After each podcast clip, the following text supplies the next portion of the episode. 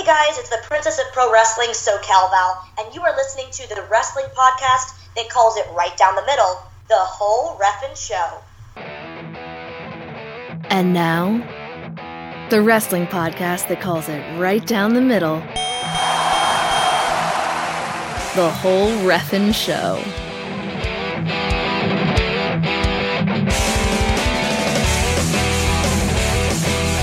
Hello, everybody. Hello, ladies and gentlemen. Hello, hashtag dear listeners, and welcome to episode 115 of the only wrestling podcast that calls it right down the middle, the whole ref and show. My name is Perry Smith.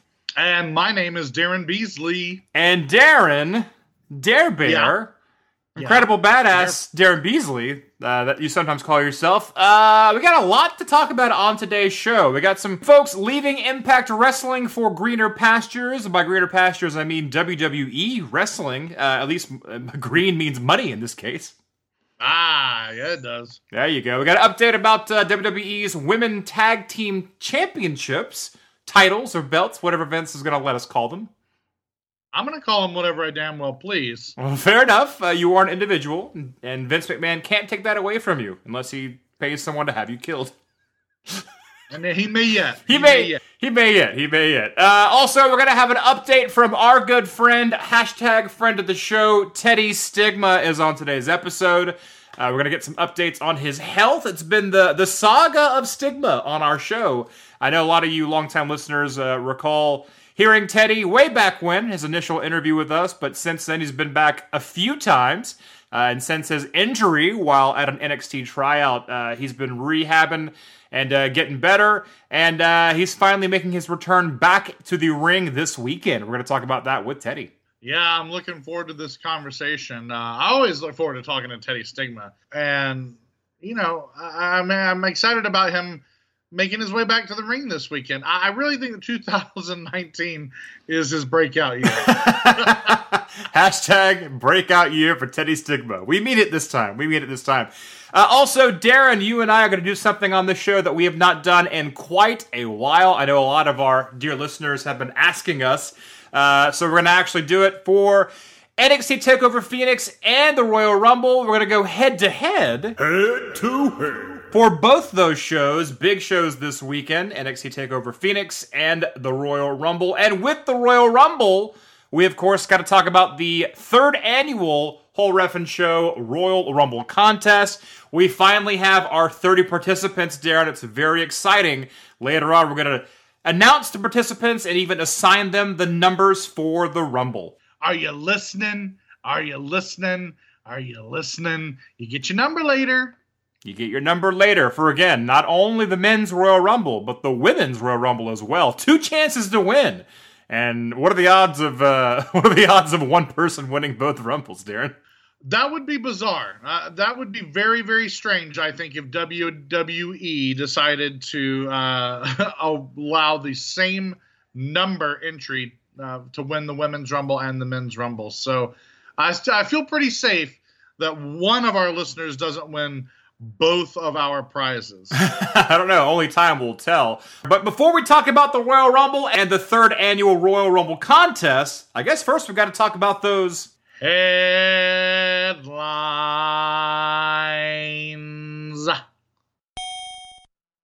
We have some departures from the world of Impact Wrestling, which used to uh, film the Deep South, now films in the uh, the Great White North.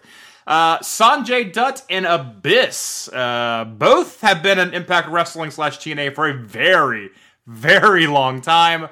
Uh, especially Abyss. My God, I feel like he's been there since the inception of Impact slash TNA. Uh, these are two names that that that reek of TNA. Like these two names are to me they're they're like AJ Styles, Christopher Daniels, and Samoa Joe. Like they're so TNA. They I mean they might as well be Jeff Jarrett. You know, we, we, we might as we might as well be announcing that Jeff Jarrett and Dixie Carter are joining WWE. Jeff Jarrett kind of did, though. I mean, in a way. He did kind of. He did kind of. Um, and I still love that uh, they allowed EC3 to keep the name EC3, which, you know, of course, makes him Dixie Carter's nephew, which is hilarious because not even the reality in real life. So like I love that. That's a it's an unacknowledged continuity, but if you know you're paying attention, you, you get to you get to go, ah, see what you did there. Right, but it kind of EC3 kind of loses its meaning and just becomes EC3, much like AMC American Movie Classics and uh, Turner Classic Movies or, or Turner Movie You mean- Classics. You mean much like WWE? Oh, Because they don't even acknowledge. I mean, they they formally announced that it, it no longer means it no, no longer officially even means World Wrestling Entertainment. Like the company is still World Wrestling Entertainment, but WWE just means WWE. so it just means now. yeah, I don't, I don't, I don't like, I don't like it at all. I think a lot of places have kind of dropped like the oh it doesn't mean that it's just the initials now and that's what it is the initials. It's like but the initials have to mean something. Like JCP, Right. KFC, I think they're all just like oh no we're just KFC now we're not Kentucky Fried Chicken anymore. Well then what are you? If you're not that then what are you? God damn it! Yeah, you know what I did notice um, back when I was uh, out in your neck of the woods, uh, out in Southern California and approaching Southern California through New Mexico and Arizona. The the last time I, I made that uh, hellacious trek uh, in an automobile in the Southwest, most of them still are called Kentucky Fried Chicken. They, it's like they didn't get the memo. There's a lot of uh, signs that still say Kentucky Fried Chicken uh, in the Southwest. Well, the further away you get from Kentucky, the more exotic it becomes, Daryn. So uh, True. True. that's just the way you it know, is. in, in Kentucky, it's just called fried chicken. precisely, precisely. Um, so, I mean, what are what are your final thoughts on Sanjay Dutt and Abyss uh, going to WWE? Uh, for me, uh, before you get in there, okay. What are your thoughts? I'll tell you. I was going to say very quickly. For me, uh, it's we, we talked about it many times on the show where there already is just too many people in WWE, and they keep signing more and more people.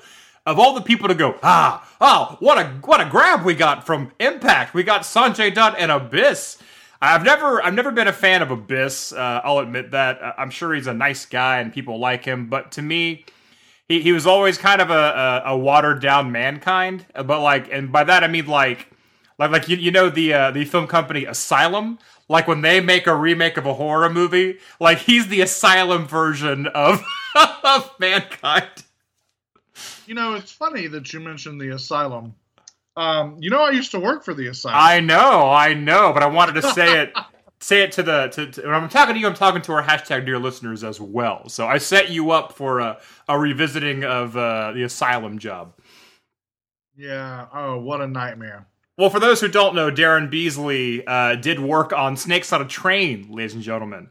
And uh, snakes on a plane. no, no, Snakes on a Train. And and again, for those who don't quite get it, uh, if mankind is snakes on a plane, Abyss is snakes on a train, and that's how I feel. Yes, yes. That's how I feel about Abyss. Exactly. I well, that I feel the same way. I feel that that's exactly what Abyss is. Abyss is like uh, they took a little bit of mankind, a little bit of Kane, uh, they put it in a cocktail shaker, and then we got Abyss. And it's you know they also put too much ice in in the cocktail shaker, and so I wasn't gonna say that. I was totally thinking and added a whole bunch of ice, but you said it for me, Daryn. And- Thank you for being the And bad guy. so I'm sorry to report, but he, he's watered down. Now, Abyss has had some memorable matches. Everybody loves to see somebody get dropped onto a pile of thumbtacks. Uh, everybody likes to see somebody gush blood from their face. So, in that respect, Abyss has had some memorable matches. And I'm sure if you were a diehard, dyed in the wool TNA fan, and you followed the company from day one and you followed Abyss's career there, you probably like Abyss because uh, he's a big part of that company and he's a big part of the fabric of that company and the history of that company. So I don't mean to take anything away from a from a fan, somebody who is a fan of Abyss. I just think that, like you, I'm just not one of those people. He didn't really ever do anything for me. and I feel like this is awfully late in his career. Yeah. And are they going to bring him in as Abyss? Like, you, he's not the kind of person you bring into NXT. So, are we like supposed to be anticipating some big Raw debut for Abyss? And then, like, if it's not Poor the- Abyss. if it's not the weird late bad fit of Abyss and NXT, and if it's not the weird anticlimactic Raw debut of Abyss, I think the that only leaves the worst possible option, which is they bring him in and repackage him as something. Now, I'm not going to say that that precludes any possibility of him being good, but I don't know what it would be. Like, I don't know how you bring in the man behind Abyss to Raw or SmackDown, make him a major player, and him not be Abyss, and him but him be interesting somehow. I just I just think it's a bad sign. No, I no. just think he's a bad signing. I'm sorry to to him. But no, no, I, I totally agree, um, and I, I do feel bad because I feel like there are Abyss fans out there, and and Sanjay Dutt I kind of feel the same way about, and and they're probably wonderful people, but it's it's just the fact that WWE is just so overpopulated as it is, um, and also with the prospect of AEW, you know, showing up now, and they're wanting to recruit people too. It's like now you make the move to WWE. It doesn't make any sense to me.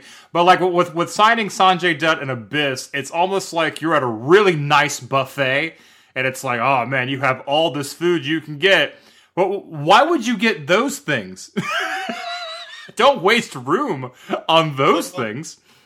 You know what? Um, that actually reminds me of one time that I was at a, a really insane um, buffet Go uh, on. in in Las Vegas, um, and I was uh, I was, was, it a, was it a buffet? Uh, was it a buffet that made you like bungee dive for your food? Because it was an insane buffet. it was. it was. It was a an extreme sports buffet. Um, was you and Dan Cortese go? Me and Dan Cortese, we were. The only thing they have to drink is Mountain Dew. but I, I will say that like I was uh, joined at dinner that night by uh, friend of the show, Sorry, it hit me that it's a buffet. It's a, it's a buffet with like a hundred different foods, but only one type of beverage. That that struck me as very funny. Sorry, go ahead. Uh, uh, that night at that particular buffet, uh, I believe it was at the Paris Hotel and Casino. I sat across the table from a friend of the show, um, John Bring, and John had what you might suspect. And it's, it goes to your example. John had like prime rib and lobster and like jumbo shrimp cocktail.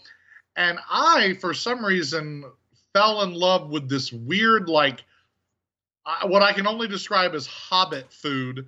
It was this weird uh, concoction of like, uh, like carrots, uh, rutabagas, and golden raisins. And I was like, just eating a giant plate of like tubers and dried fruits. Yeah. And, you know, John looked at me like, "What are you doing?" this is like a fifty dollar buffet. Why are you eating Abyss and Sanjay Dutt? it was And a, it was was like, a glimpse to the future. Cause it's good. Cause I like it. Well, I mean, you, you said it just now, Daryn. You might have accidentally betrayed your your feelings on this whole thing. They could be the rutabagas uh, and delicious vegetables that you paid way too much for, but you still enjoy them. So, Sanjay Dutt and Abyss, best of luck in WWE. Again, the the bigger issue there is just what are you going to do with them? To, to, to make to make any impact, you know, with them, no pun intended. There's already too much going on, and you're already not using what you already have. Um, so I, it's it's a very odd situation for me, but uh, they are doing their best to try to utilize their women in WWE. Speaking of which, we do have somewhat of an update when it comes to the WWE Women's Tag Team titles. Now, something we have not mentioned before, it really only crossed my mind just before we started recording. it's not that both brands will get title belts. there Will be only one set of titles, and that's kind of a cool thing for me. That kind of makes them a bit more special, if you ask me. I agree. Um, not to mention the fact that this will be the first time in 30 years that there have been women's tag team titles since the, Bomb WWE. Angels. Since the Bomb Angels, Daryn. there was diving Bomb Angels. Diving, diving Bomb Angels. Okay. Actually, I don't believe they were the last ones to hold them, but uh, they were the most notable.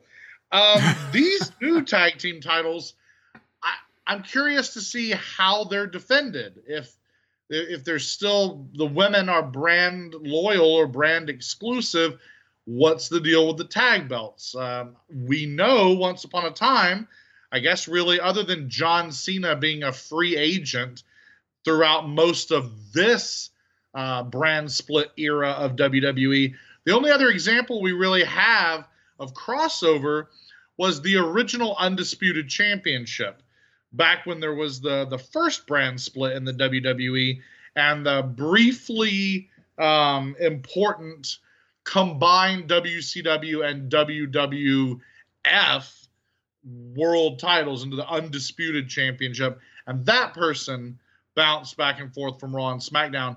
Is that the fate of the WWE Women's Tag Team Champions? I guess it has to be. But um, I know that they're going to be decided. We we learned on uh, Alexa Bliss's segment on Raw that the Elimination Chamber pay per view will have an Elimination Chamber match to decide the inaugural WWE Women's Tag Team Champions. And there will be three tag teams from Raw and three tag teams from SmackDown involved. So only one team can win, only one brand can claim the belts initially. And where they go from there, like I said, is the big mystery, and we'll see what happens. Uh, yeah, I mean, again, I like the idea of tag team belts. Again, I'm not getting my wish, and it's not a, a six woman tag belt, which I would have really liked more. But I do like that there's going to be one set of belts because, I mean, you'd be really stretching yourselves thin to have both uh, brands with their own sets of uh, tag belts. And I mean, I guess I guess the the whole WWE feels kind of overpopulated with belts right now, anyway, as it is. But um, I mean, you're kind of necessary. It's not their fault they have you know a thousand people on their roster. so actually, it is their fault. Well, but uh, it is. it is totally their fault. It is weird. Like I saw uh, a graphic on Instagram today of I think it said your your Kingdom Champions or something like that was the the title of the graphic, and it was a picture of Pete Dunne, Toni Storm, Zack Gibson, and James Drake. And it was like you know i'm not taking anything away from the careers of those individuals but you know a year ago or let's say two years ago unless you were a close follower of indie wrestling and in particular like british indie wrestling those people were nobodies. And now they're like wwe uh, title holders and they all have uniquely designed belts that represent territories and et cetera, et cetera. And I thought, wow, there are four belts in that picture, which did not exist two years ago. And there they all are. And that just adds to that insane collection of belts that uh, under the WWE banner these days. Well, exactly. There's all those, and you have the um, you have the North American Championship belt, which didn't exist, you know, a couple of years ago. Uh, and now these women titles are coming up. And again, I, I understand the need for it, uh, but it's still funny to me that they won't. That they, they'd rather make new titles up than just give the titles they already have to people who actually need them.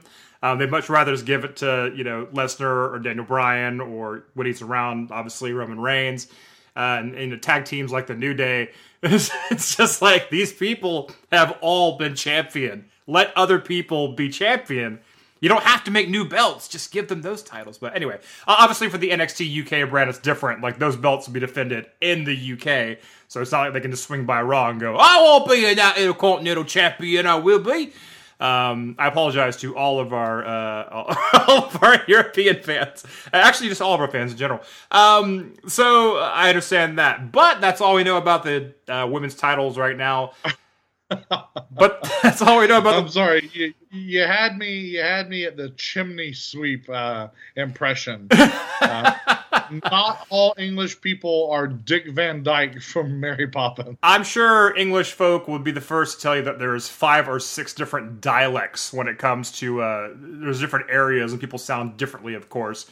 Um, but however, every English person that's ever done an American accent basically does a John Wayne impersonation, and I, I always find that to be very comical. But it's funny because every American who does an English accent, it's always Dick Van Dyke, who is an American doing an English accent in a movie. Um, It's a it's an American doing a poor attempt at a Cockney accent. he actually does an Australian accent. So it's in the entirely wrong part of the globe. So Dick Van Dyke does not represent us. Uh, he represents me, Daryn. He does speak for me. Uh, that's just the way it is. So, that's Jer- no, Jerry Van Dyke speaks for me, fair enough. and and Big Lots. Oh, this is true. That's about it for the wrestling headlines making their way around the world. Um, but someone is here today with headlines of his own. It's always a pleasure to have him on the show, and he's back once again, folks, with some updates. Ladies and gentlemen, hashtag dear listeners, I am excited. I am stoked. Daryn, I know I speak for you. We have back one of our good friends, one of our hashtag best friends of the show, Mr. Teddy Stigma. Teddy, welcome back to the whole Reffin' Show. Hey guys, thanks for having me back. And uh, for all of you out there listening, you guys are a bunch of jerks.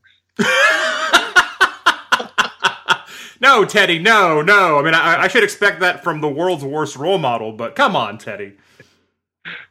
Uh, was it too early? Should I should I have eased into that? you went for the kill. Uh, yeah, I went for the called them jerks. Look out. That's our job, Teddy.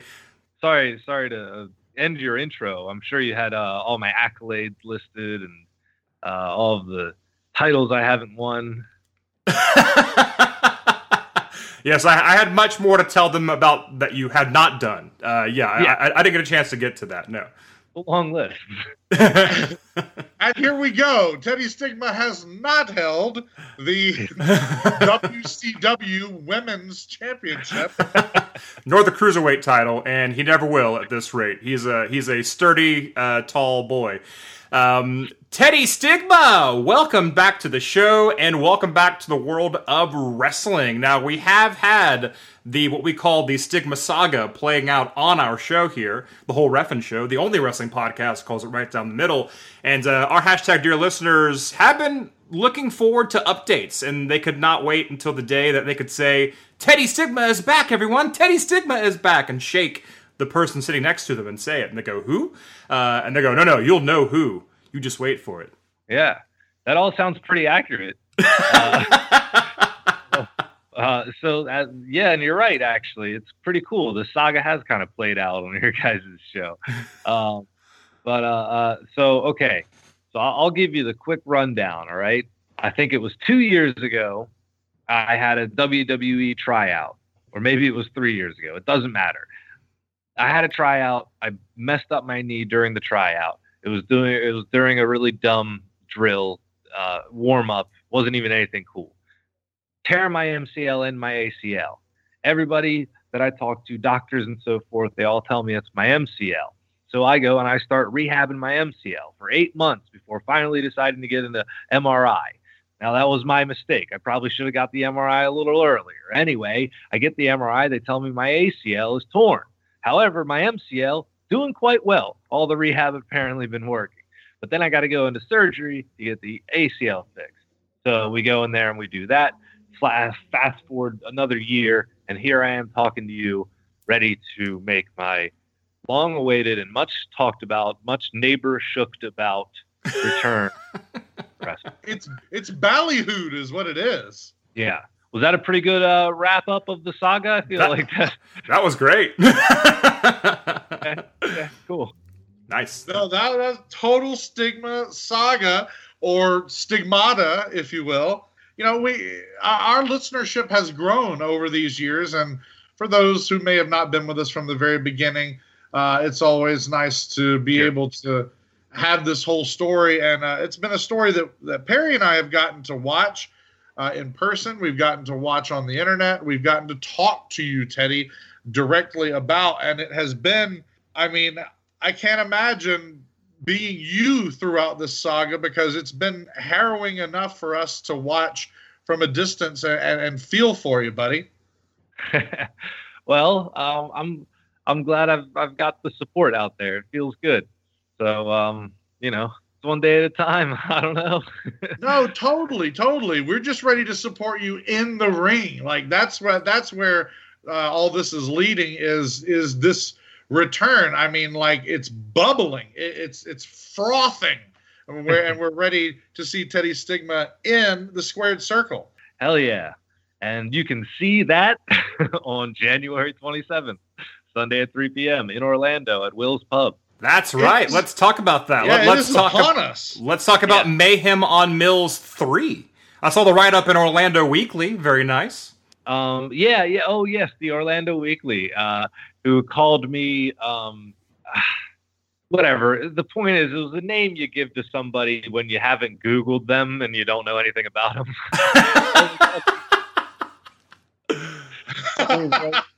it, was like, Puerto Rican madman uh, Serpentico or something like that. It was like versus no less than Teddy Stigma. Yeah, yeah, yeah. I think it was no less than. Yeah, yeah, yeah. you know him, folks. No less than. So, so on January 27th at Will's Pub in Orlando at 3 p.m., uh, uh, uh, one of the matches will be, quote, no less than, end quote, Teddy Stigma versus the Puerto Rican madman, Serpentico. Teddy, Teddy, Teddy, Teddy. Please yeah. tell me we can expect a no less than t shirt. um, I'm gonna make it happen. I hadn't thought of it, but I'm gonna make it happen. Very nice. Uh, very nice. I'm just gonna say, if you don't make it happen, I will. no less than. A, a, a, a, more a more neutral statement has never been uttered before in the history of wrestling. exactly.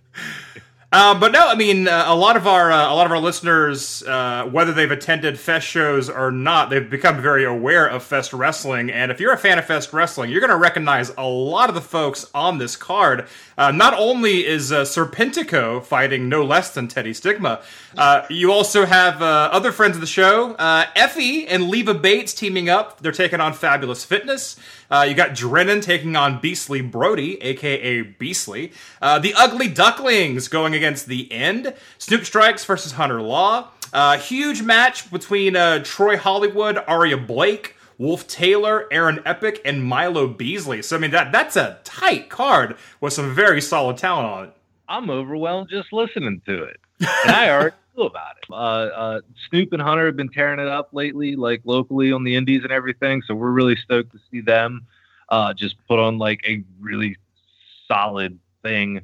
Um, the five person match, uh, the qualifying match is just going to be crazy. And I, I kind of like that. Um, it's a lot of like tough guys in the match. And Aria Blake isn't exactly known as a tough guy, but she's just kind of thrown in there, which I think is the cool thing about Mayhem on Mills is that like you're just gonna see kind of random stuff sometimes like that.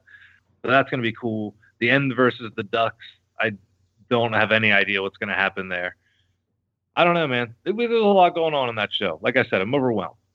Yeah, no, and, and it seems uh, like an overwhelming card. It seems like an overwhelming organization.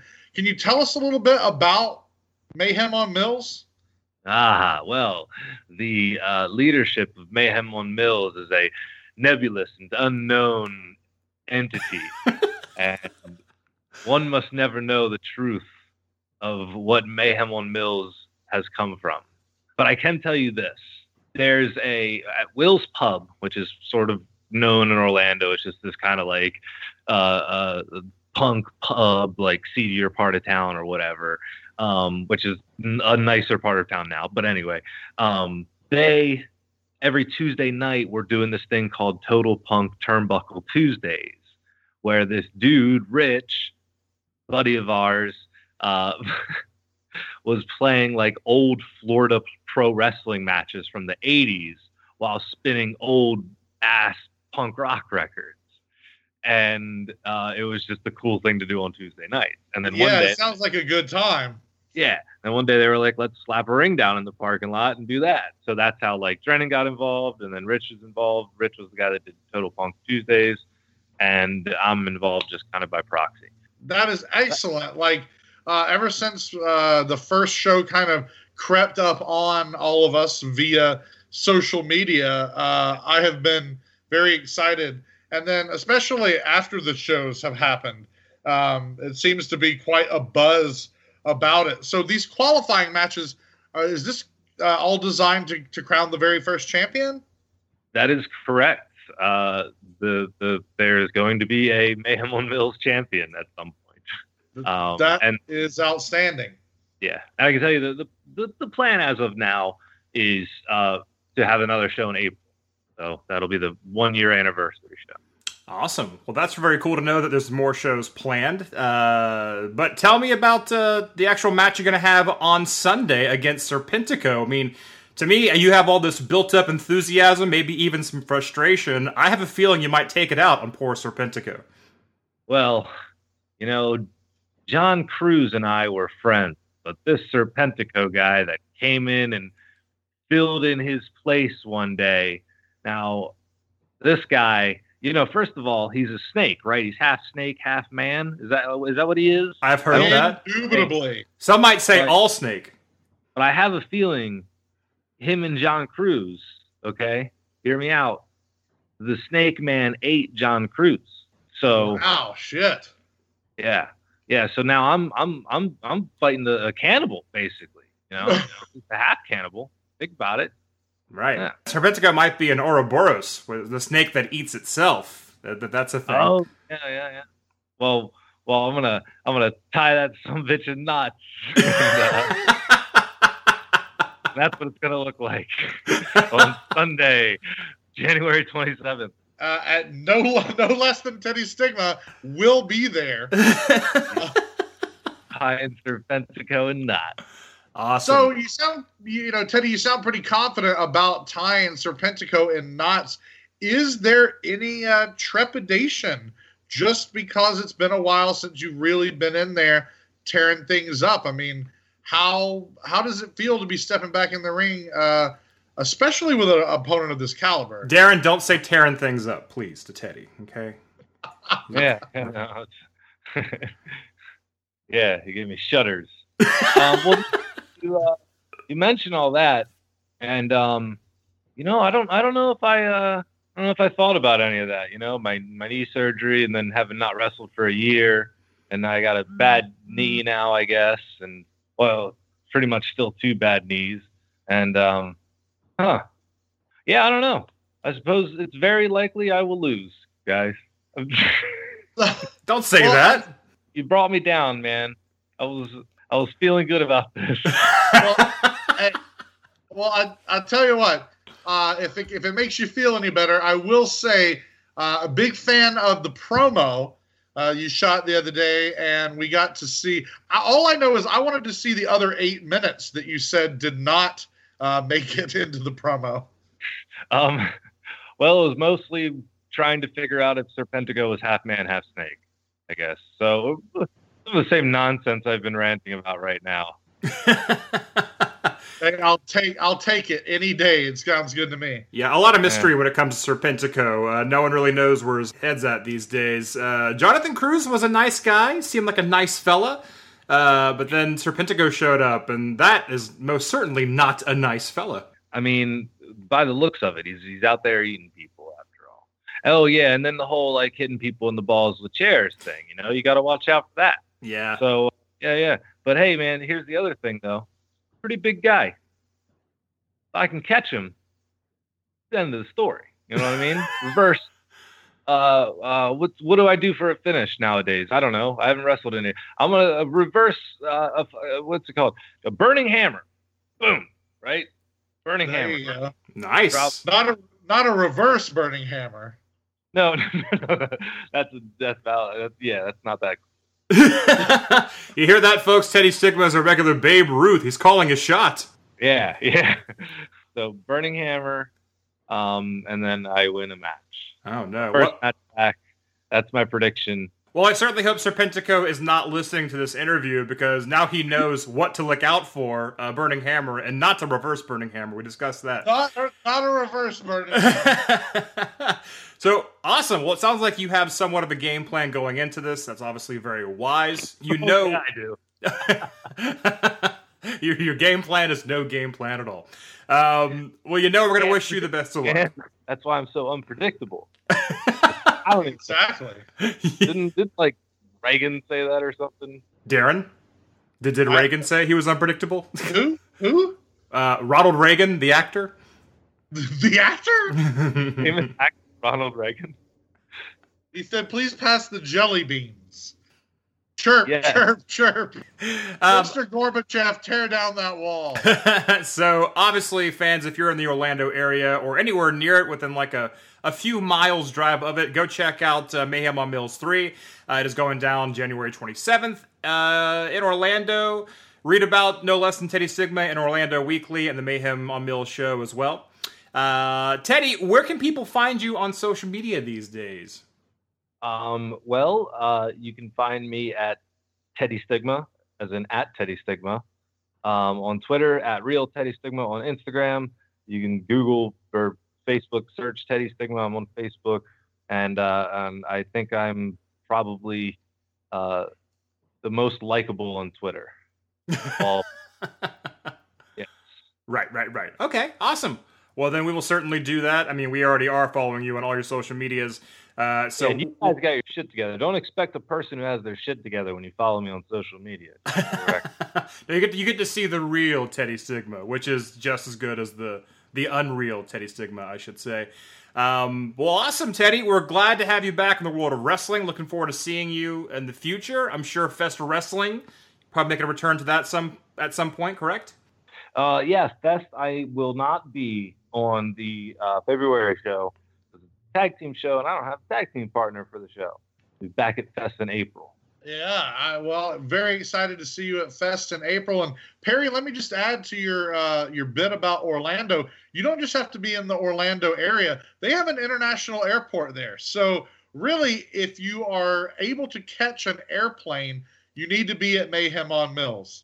Yeah, I would. I would 100% agree with that. check out Teddy Stigma on social media and check him out uh, in Orlando this weekend. Teddy, always a pleasure, sir. Thank you so much for dropping by. Oh man, thanks guys for having me on the show. Absolutely. Hey, Teddy, Teddy, it's your breakout year, bud. Oh yeah, I can't wait, dude. Because if not this year, I guess I'll just do it next year. Hashtag breakout year. The years they just keep coming. Yeah, there's always more. Hi guys, this is Leva Bates. You might also know me as Blue Pants. You might also know me as Queen of Cosplay. You might also know me as Girl Who Just Kicked Your Butt. And this is a whole Ref'n show. Hey, you know what's better than one takeover in a month? Two takeovers in a month. Seven takeovers? Uh, not yet. It's coming. Uh, it'll be after they open up NXT Dubai, Oh.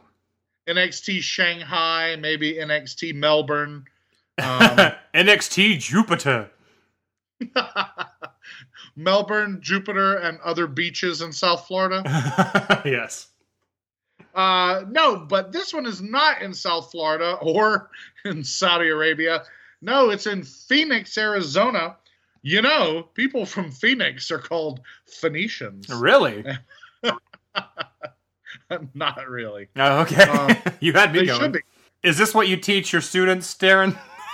that uh, certain certain areas are, are called certain things, and you laugh when they go home and tell their parents, and the parents are like, Yeah, and then I go, no, I'm just kidding, and then they're terribly confused. I actually do have to. Now that you mention it, I do have to be careful about that because sometimes I do.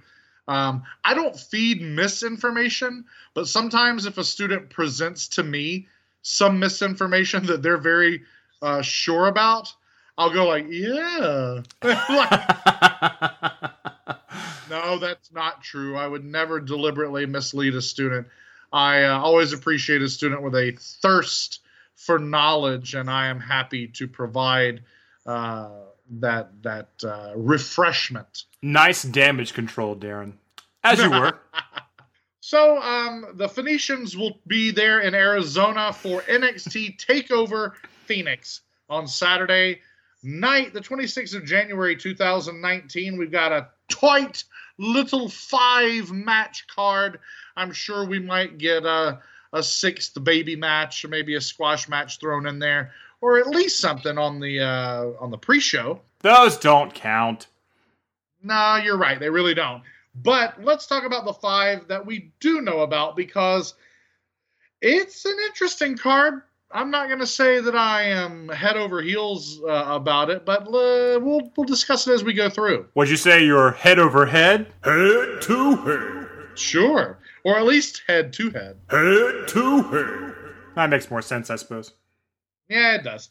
Um, opening match is the opening match from the last NXT takeover. Not, of course, the NXT UK takeover of Blackpool, but no, the last NXT regular type for like Orlando.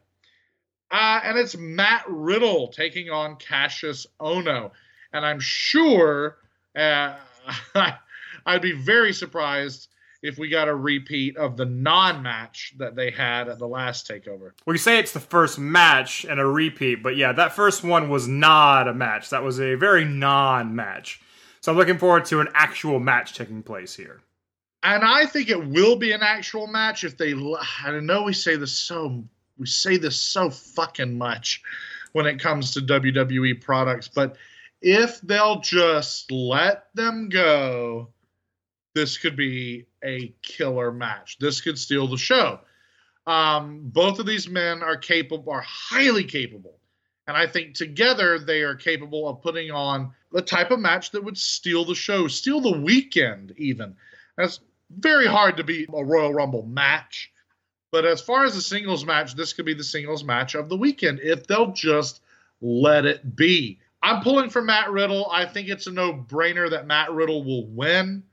I don't see the purpose of putting Kassius Ohno over on Matt Riddle um, at this point in this program, at this point in each of their careers.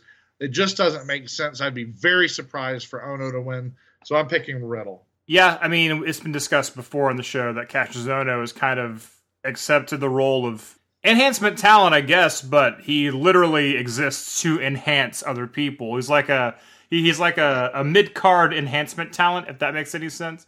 Um, oh, it totally does. Right, and and that, that's a cool role for him to be in, but it doesn't leave a whole lot of mystery when it comes to like who's going to win this feud. You know what I mean? Obviously, they want to build Matt Riddle up and not immediately knock him down. Um, so yeah, I mean, going with Matt Riddle is going to be the the the smart money. Yeah, and uh, you know, I feel good about that pick, and I'm also excited about that pick because I'm a big Matt Riddle fan, and I just I want big things for him. I enjoy the spotlight being on him. He he's a natural. He's such a natural fit, I think, in the WWE. Um, he was a perfect indie darling, but I think I really think he's going to do well in the WWE spotlight, and so Push, push, push.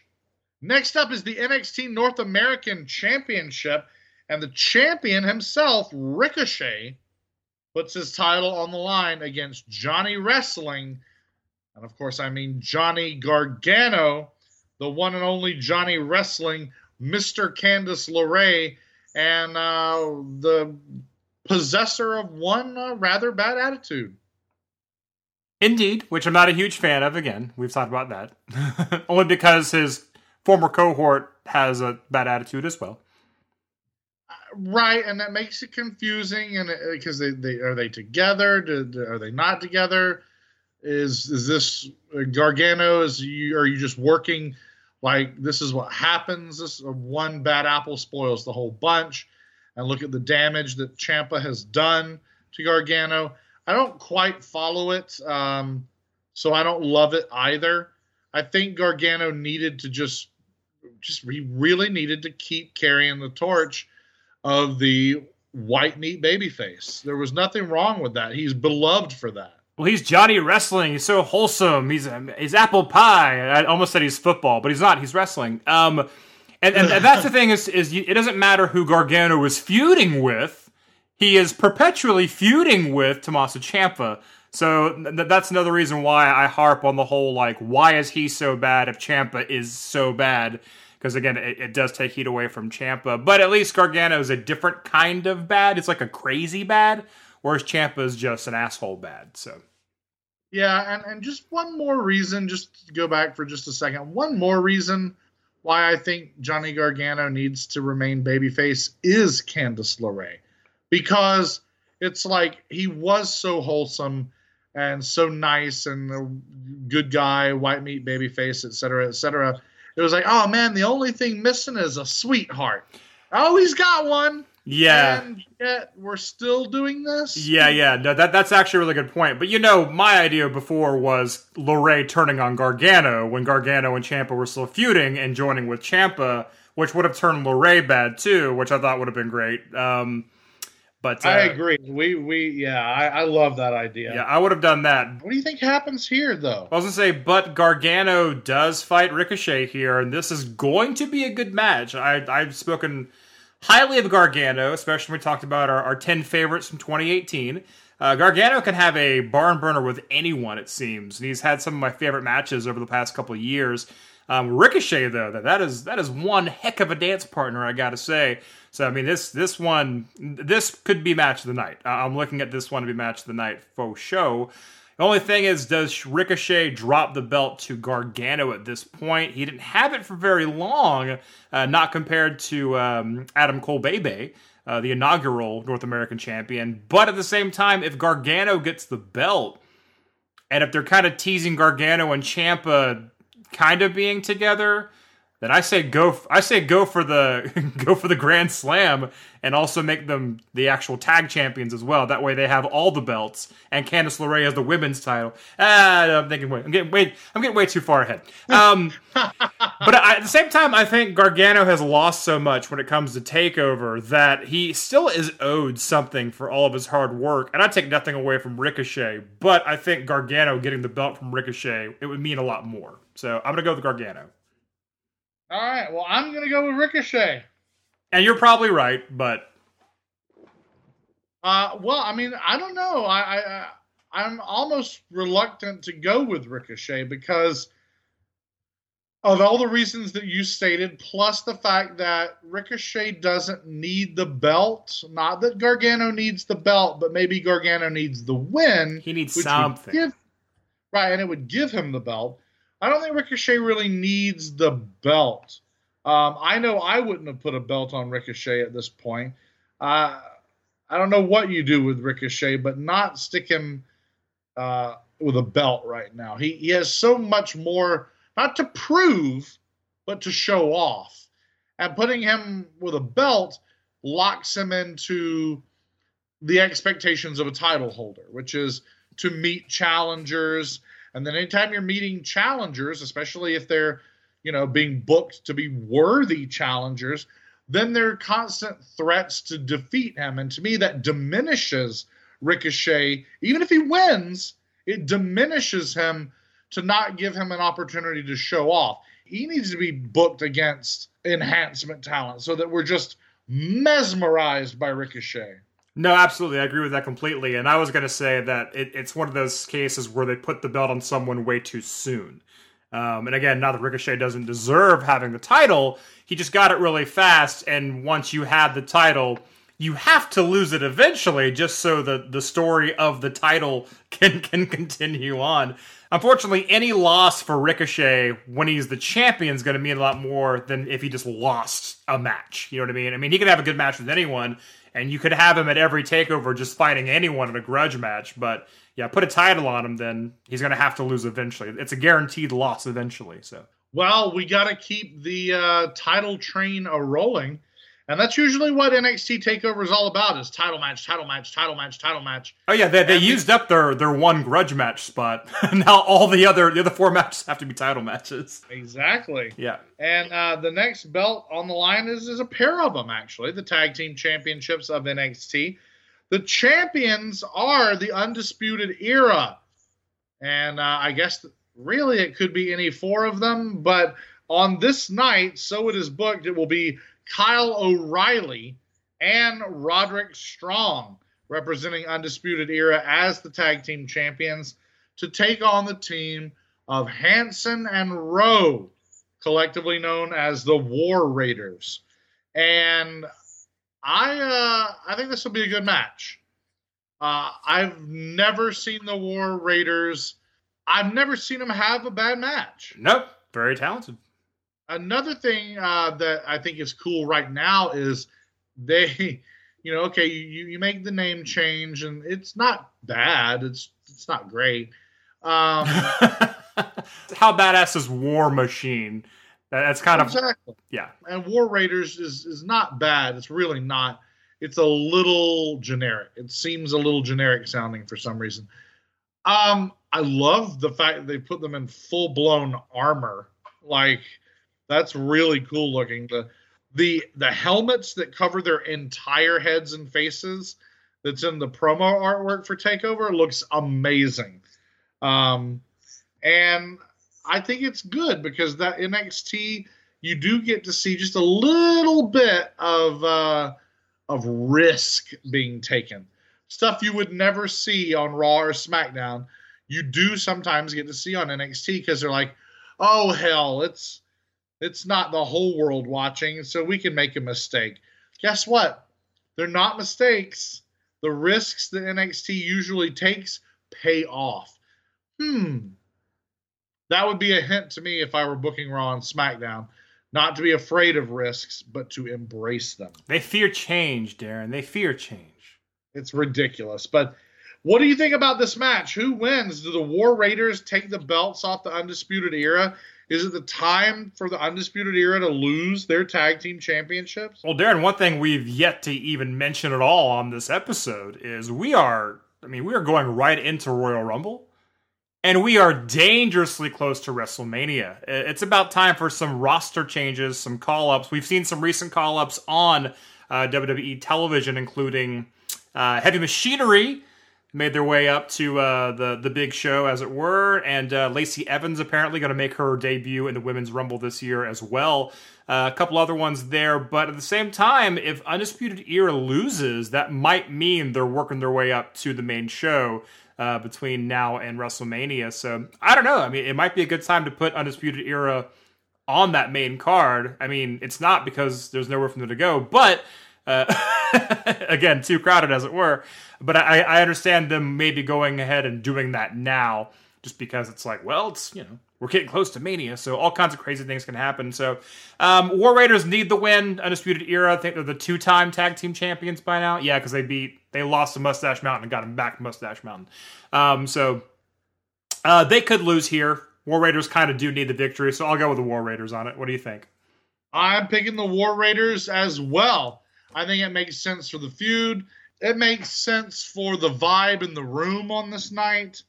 Um, and I think you're right. It makes sense to probably send off the Undisputed Era, uh, either right after the Rumble or in the lead up to WrestleMania.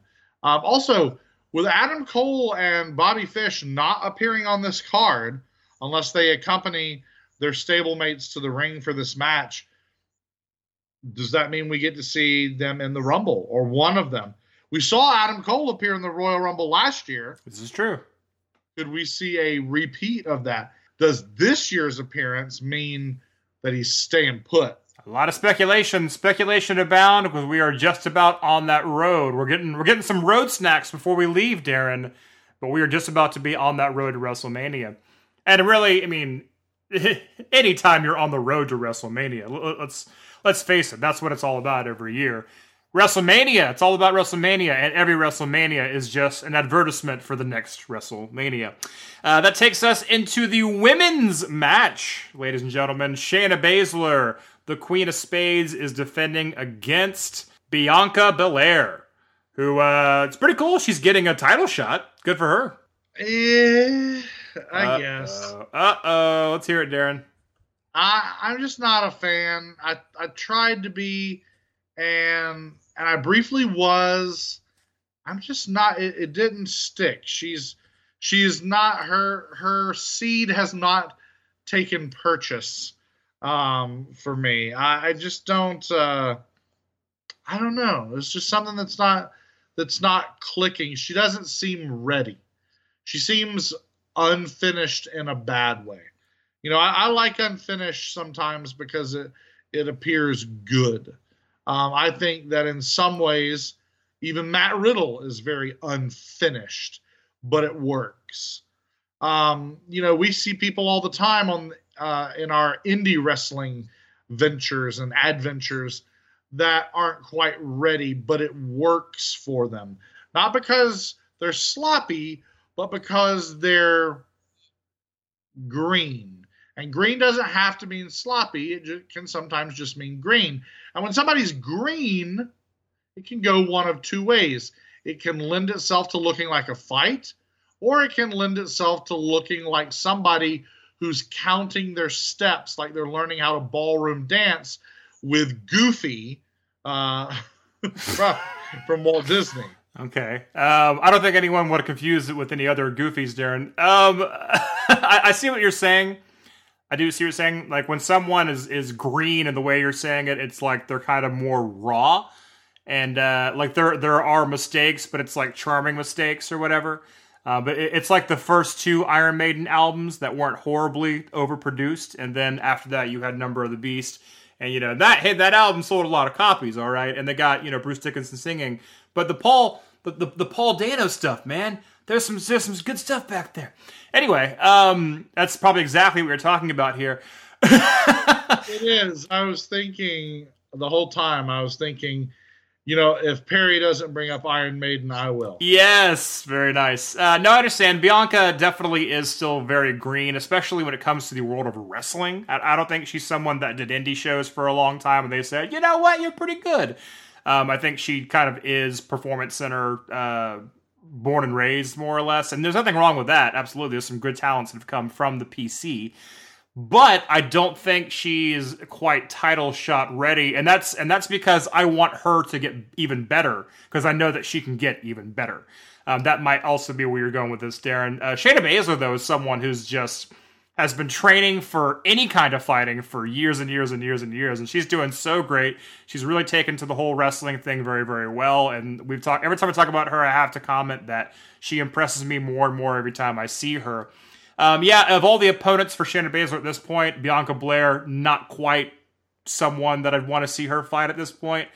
Um, the feud is interesting. I do like Bianca Belair's uh, attitude. Uh, that's cool. I like her gimmick, but they're they're definitely is more work to be done uh, when it comes to training for her to take on a main or you know, a main event for the women, I should say, uh, role in a, a, match like this, a title match, if you will. So I'm gonna go with Shayna Baszler, and I have a feeling you might also be going with Shayna Baszler.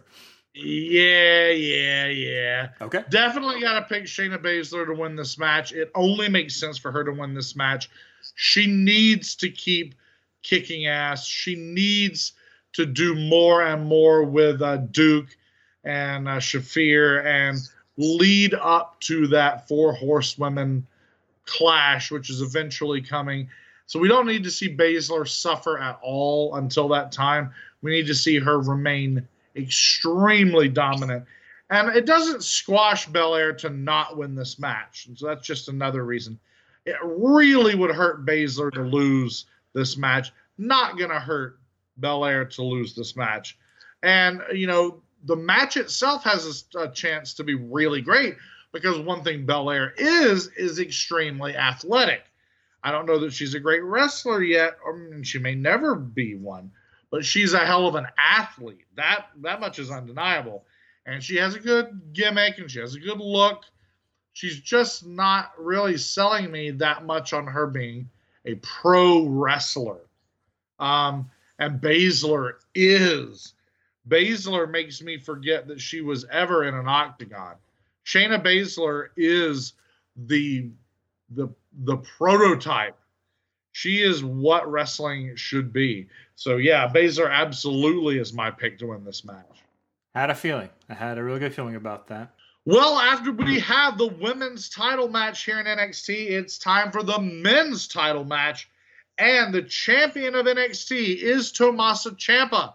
His opponent, former champion Aleister Black. Oh yeah, he was champion, wasn't he? Yeah, yes, he was. and he is here by seeking to become a two-time NXT champion. Well, Aleister, I will say this is one way to finally get in that main event spotlight, uh, fighting someone else who typically is in the main event, even when they are not champion.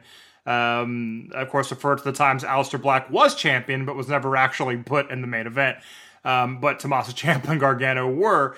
Uh, Ciampa and Aleister Black. I mean, this match can't be bad, right? I mean, this has it has all the perfect ingredients that you need. It's got root beer and it's got ice cream. It's going to be a delicious root beer float of a match. Um, so I'm just looking forward to watching it happen. But there's no reason why Ciampa would drop the belt to Black.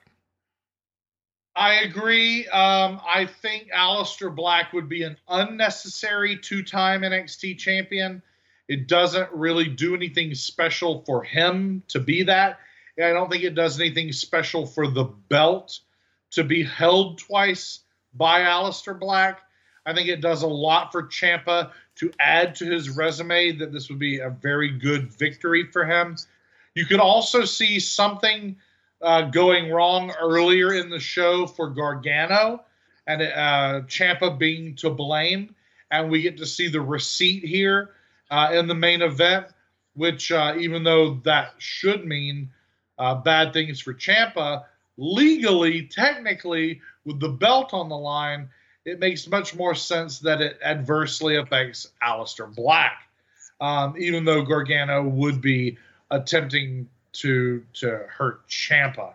Sure. And uh, it's because of that uh, that I think Ciampa retains. Well, I don't, I don't, uh, I, I see where that could happen very easily. At the same time, I don't see Gargano costing Black the match because it would just lead to Gargano versus Black, which they've already done before because Gargano's already cost Aleister Black a, you know, championship before.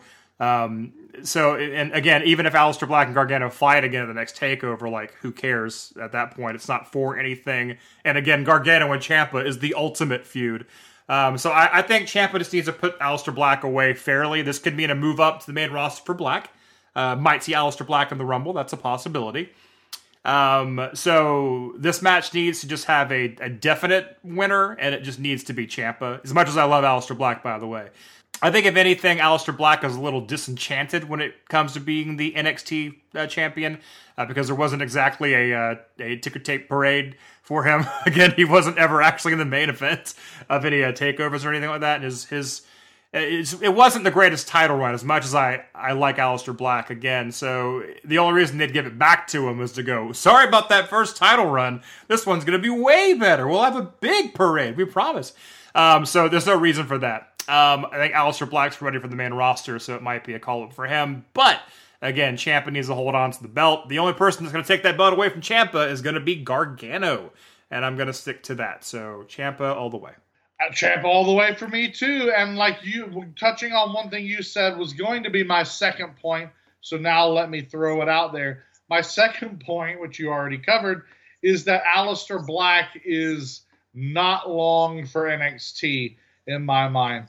He is sitting on G, waiting on O to get to Raw or SmackDown. And um, the easiest way to do that is to bow out, at least semi gracefully, here in a loss to the NXT champion. It's not humiliating, it's not embarrassing, it doesn't undo his character, but he does sort of the favors on his way out the door because, in essence, in theory, he wins by moving up. Right. Like that is a victory in and of itself. And I think it's time for that. Um, do I want that? No. I want him to stay where he is because then we get to see him constantly. We get to see him with the full gimmick. I'd hate to see some truncated version of who and what he is as soon as he appears on Raw uh, or SmackDown. Oh, it's going to be like a Gangrel thing. Like, oh, this this interesting. Look at this interesting person. Oh, he's so interesting and demonic, and and yeah, it, it's. Uh, I'm looking uh, forward. I'm looking forward slash not looking forward at all to uh, Aleister Black on the main roster, but it's gonna happen. It, it, it deserves to happen. He, he, I mean, he he deserves it absolutely. So, you know, fingers crossed for you, buddy. But uh, again, that speculation it might not even happen, but uh, I'm pretty safe bet that it will happen at some point. Um, but that's it for NXT Takeover Phoenix. And thank you for, you know, Marvel Comics for years of reading X Men. I know how to spell Phoenix very easily. A lot of people struggle with that one, Daryn. a lot of people struggle. You know they really do. It's it's uh, it can be hard to spell some some of the words from the ancient and the classical world, especially uh, when they're lost in translation and they're anglicized. But for some reason, we hang on to some weird vowel sounds and weird vowel combinations, and and then of course everybody's favorite, which is a lack of vowels where there might need to be some. Oh yeah, uh, Phoenix, Apocalypse, Colossus. I was always always pretty ready to write those out when I was young. A lot of a lot of kids struggled. Uh, they say comics aren't good for you. They're wrong about that. They are very wrong about that. That's uh, the Carver NXT Takeover Phoenix. But there's also something else going on this weekend, ladies and gentlemen, and something that involves our third annual Royal Rumble contest. That would have to be WWE's Royal Rumble, ladies and gentlemen. Daryn and I, we're not through yet. We're going to go head to head. Head to head. The WWE is bringing us the Royal Rumble again. And thank God for that. I love the Royal Rumble, don't you, Perry? I do enjoy a good Royal Rumble, yes. If you like wrestling, you like Royal Rumble. If you like wrestling, you like Battle Royals. And I will say, the Battle Royal is truly perfected by the Royal Rumble. WWE got that right a long time ago. I guess we're supposed to give a nod of the hat to Pat Patterson for quote unquote inventing it. Um, there is something distinct about the Rumble match that makes it uh, not the regular Battle Royal. I understand that, and I dig it. Uh, that you get all the pleasures of a Battle Royal plus the anticipation of the ticking clock. And then, of course, WWE tradition has taught us that we also get to anticipate surprises. Well, what's funny about that is uh, when you ask me if I liked the Rumble, and I do, I, I, do love the Rumble. I'm not just saying that just because we're hosting a you know podcast. We're talking about the Rumble. I, have always enjoyed the Royal Rumble. I look forward to it every year. Um, but it's funny because you asked me that, and I was thinking about the Rumble, and I was like, I'm surprised they haven't tried to make more Rumble matches throughout the year. But they did do that. I, I immediately was like, oh no, they did do that when they added Greatest Royal Rumble uh, and also adding the women's Royal Rumble within the Royal Rumble itself. So never mind, they they have already doubled and tripled down on the Rumble itself. What it's it's been great though. I mean, Rumbles. Actually, watched a few of the older Rumbles uh, recently just to kind of get in the spirit of Royal Rumble. It's just always so enjoyable, and and it's the most hard to predict match that there is, really. Because right when you think like, oh, they're definitely going to let so and so win, like you get swerved, or or you, you think definitely so and so is not going to win. They're not going to let that guy win again, or they let him win again. Like I mean, it's it is so hard to predict, and it's a lot of fun, especially when we have assigned people hashtag dear listeners of our show certain numbers in the Rumble itself. But I'm getting ahead of myself, Daryn. Yeah, yeah. Um, I cannot wait till we get to reveal the numbers to our hashtag dear listeners for the Royal Rumble contest, the third annual Whole Ref Show Royal Rumble contest. Uh, speaking of going back and watching old Rumbles, don't watch 2012. Just don't. No, no, I meant old, old, like 80s and 90s old.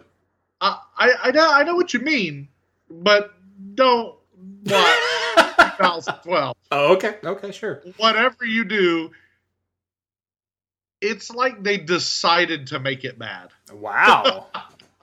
and that's all I'm going to say. Um, and of course, now that means you have to go watch it. But I do. Don't watch it. Please watch it. Um, all right. This year's Royal Rumble, it's 2019. I mean, woo! The years they are flying by. It's all robots, cyborgs, and laser beams, Daryn. You know, that would make for a very different Rumble, actually. my, uh, my money's on the laser beams. Phoenix, Arizona, Chase Field the home of the Arizona Diamondbacks will play host to the 2019 rendition of the Royal Rumble being held on Sunday, the 27th of January. And, uh, you know, I think it's really cool now that Rumble gets to go to stadiums now in addition to WrestleMania going to stadiums every year. That's big news. It's not easy to sell out a stadium, period. And when you're already doing a, a one stadium sellout a year with WrestleMania, and you're doing arena sellouts twice a week, every single week. I mean, say what you will about business uh, being up and business being down.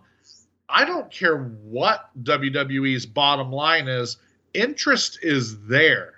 This has to be a boom period for wrestling, right? Well, Rumble is one of those pay per views. Uh, it's like WrestleMania. I mean, even fans of wrestling that don't necessarily watch it every week or even like at all during the year, they're still like, oh, it's Royal Rumble time. Like, hey, you want to watch the Rumble? Like, I've got friends that live near me that you know have always loved wrestling. They don't really watch it nowadays.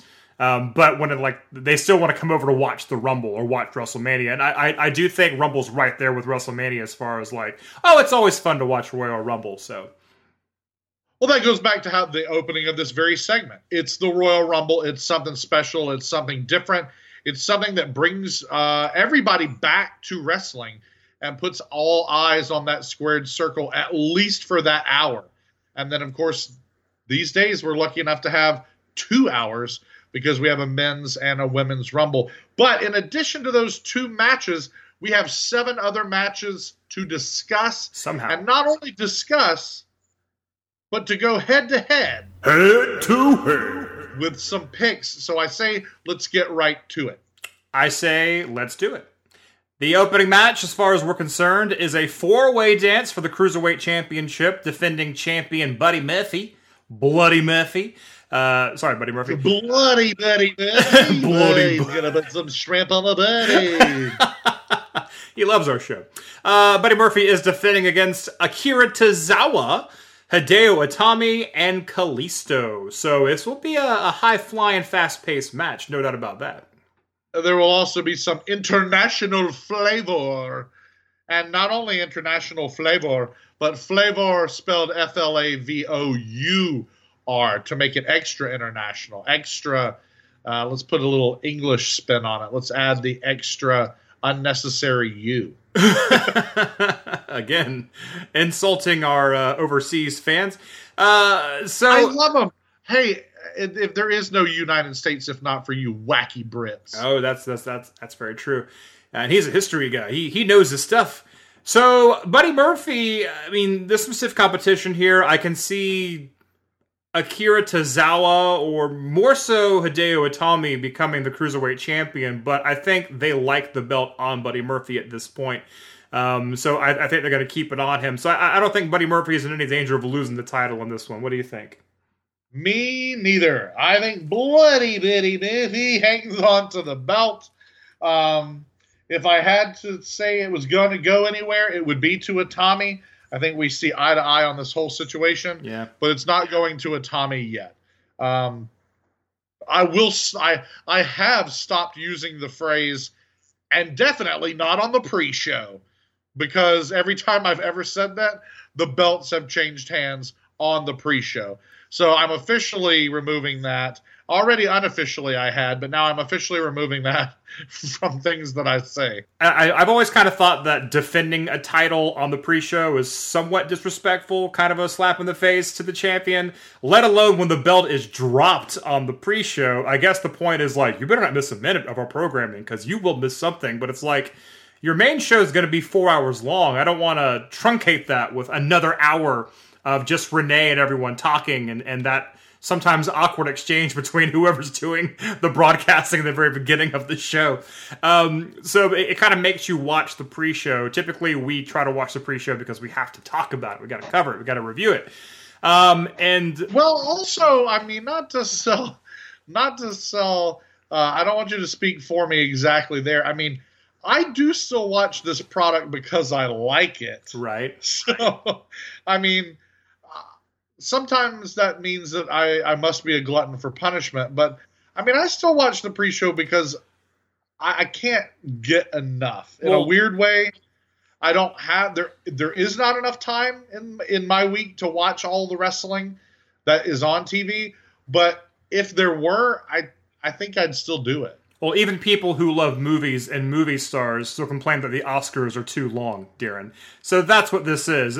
Making anyone sit down to watch four plus hours of anything is kind of asking a lot. Lord knows I love the Lord of the Rings movies, but when I think about watching them, it's like, oh, no, no, no, no, because that's my day. Um, so anyway.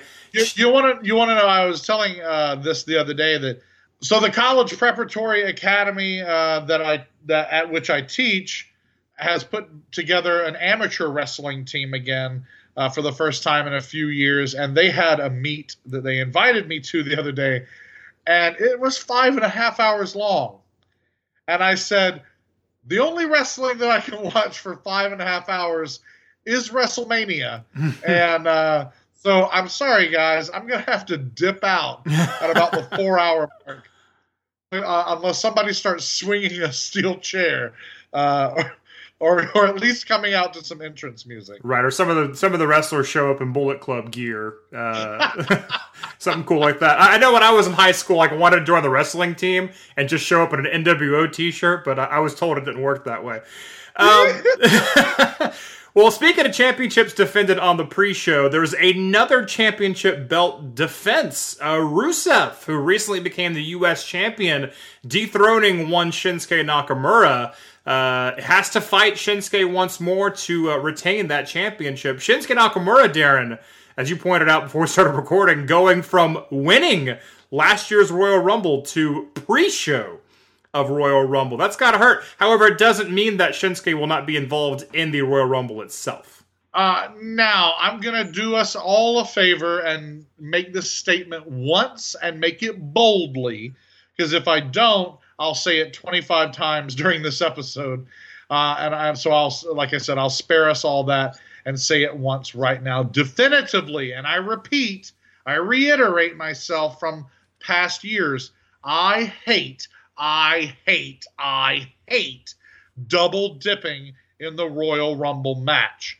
What I mean is, of course, if you have a match, a singles match, a tag match, whatever, on the Royal Rumble card and then you appear in the Royal Rumble match, I do not like it. And especially here in 2019, when WWE has 3,000 people under contract, there should not be any double dipping, which means Nakamura belongs in the Royal Rumble match, not in this pre show uh, match where he's chasing a title that he's lost. That talk about disrespectful.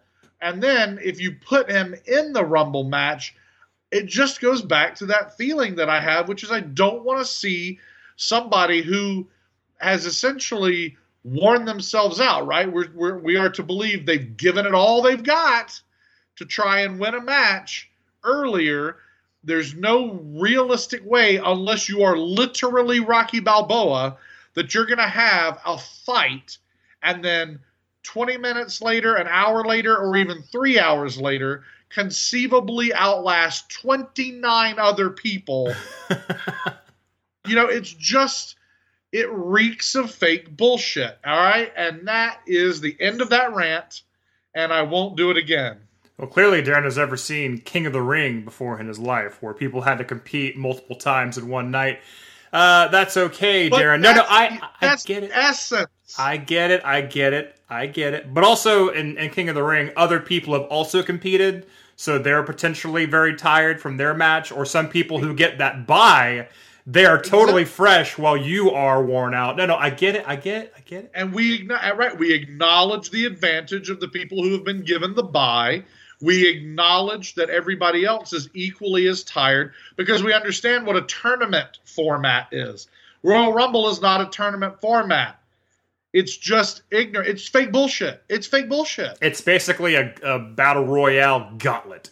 Um, so and it's uh, it's a fun match, but we're not there yet. But how do you feel about this match specifically, Daryn? Rusev versus Shinsuke. I think I don't see them dropping the belt from Nakamura onto Rusev and then Rusev immediately giving back to Nakamura within a couple of weeks. That doesn't make any sense to me. I think if Rusev was going to have the title they would have waited until this show to give him the title, so the title changes hands on a pay per view pre show. Um, so, uh, so I think Rusev's going to hold on to it. What do you think? I think Rusev is going to hang on to it for pretty much the exact same reason. Yeah. I, I, I think that putting it back on Nakamura, what then? What does that even mean about that brief Rusev run? I don't think this is going to become some legendary, long-lasting feud. Um, I think it's a good matchup. Um, I think it could be a wonderful, legendary, long-lasting feud. I just don't think it's going to be, and so therefore, switching the belt over and over doesn't doesn't play into a short-term feud. I think that this is getting the belt off of Nakamura to move Nakamura in a different direction. Now, losing the belt and then losing a rematch for the belt, uh, that doesn't look like he's moving in a positive direction, Right. but it may be a different direction. Um, we'll just have to see. Or it could be a total schmaz and it goes some other way. Or guess what? Uh, it schmazes out or something, and then uh, Nakamura and Rusev double dip, end up in the Rumble, and then we get to see their match essentially continue more or less in the Rumble. And that's not a bad story. Like, that's not a terrible way to do it. Um, but yeah, for the sake of this actual matchup, I'm going to say Rusev retains. All right, I'm going to go with you on that, and I agree with uh, your explanation as well. That takes us to the show proper, the Royal Rumble officially beginning. The bar, uh, Sheamus and Cesaro, uh, they got their SmackDown Tag Team Championships, defending against Shane McMahon and The Miz. Do they do they- they just hate legitimate tag teams so much they'll throw any two people together to be a tag team? It's really starting to piss me off. I don't understand. Oh, yes, I do. Never mind. I- all right. That, this is the end of the podcast. All right. and and by the end of the podcast, I mean forever, because well, once you realize, God, oh my God, I'm talking people out of listening to our show, uh, because I was like, I don't know why. I was about to say, I don't know why you would stick the Miz with Shane McMahon right here, blah, blah. Yes, I do, because you want to build to a Miz versus Shane McMahon match at WrestleMania. And uh but here and now hashtag if wrestling were real what is the deal with this matchup because or the, this this team up rather it all started from the storyline wise with Miz wanting to like get the shine off of Shane McMahon for Shane McMahon inexplicably winning that World Cup tournament uh, that culminated with at Crown Jewel uh, in Saudi Arabia. Shane McMahon is the greatest wrestler in the world. He won a tournament that said so. Speaking of tournaments, speaking of King of the Ring, just bring that back. But so of course you want to put him with the Miz and have them win the SmackDown Championship belts, which had better not happen. I'm gonna go ahead and say right now the Bar had better retain those belts. As bored as I am of the Bar being champions, um, if Shane McMahon wins a World Cup tournament to determine the greatest wrestler and the SmackDown Tag Team Championship belts all within the same few months, uh, I will be furious. Yeah, yeah. The the bar has to win here so that we can start the Miz Shane McMahon feud because it's the end of January, which means you got two months. That's it. You got two months to build to a WrestleMania match between the Miz and Shane O'Mac. So it has to start here.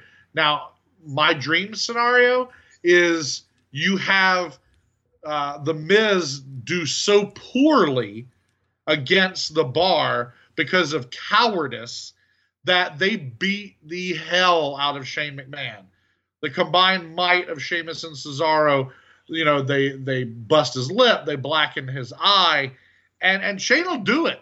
Shane will take the black eye, you know, so that he can appear on Tuesday on SmackDown looking like he really got roughed up because that dude commits. I will give Shane McMahon that. He commits. Uh, so that's what I would have. I'd have the bar not only win this match, but beat up Shane McMahon so bad that he's not even really mad at the bar anymore. He transfers all that anger to The Miz for being such a terrible tag team partner. So that's what I would like to happen. Don't know that that will happen, but I do know the bar most assuredly will win this match.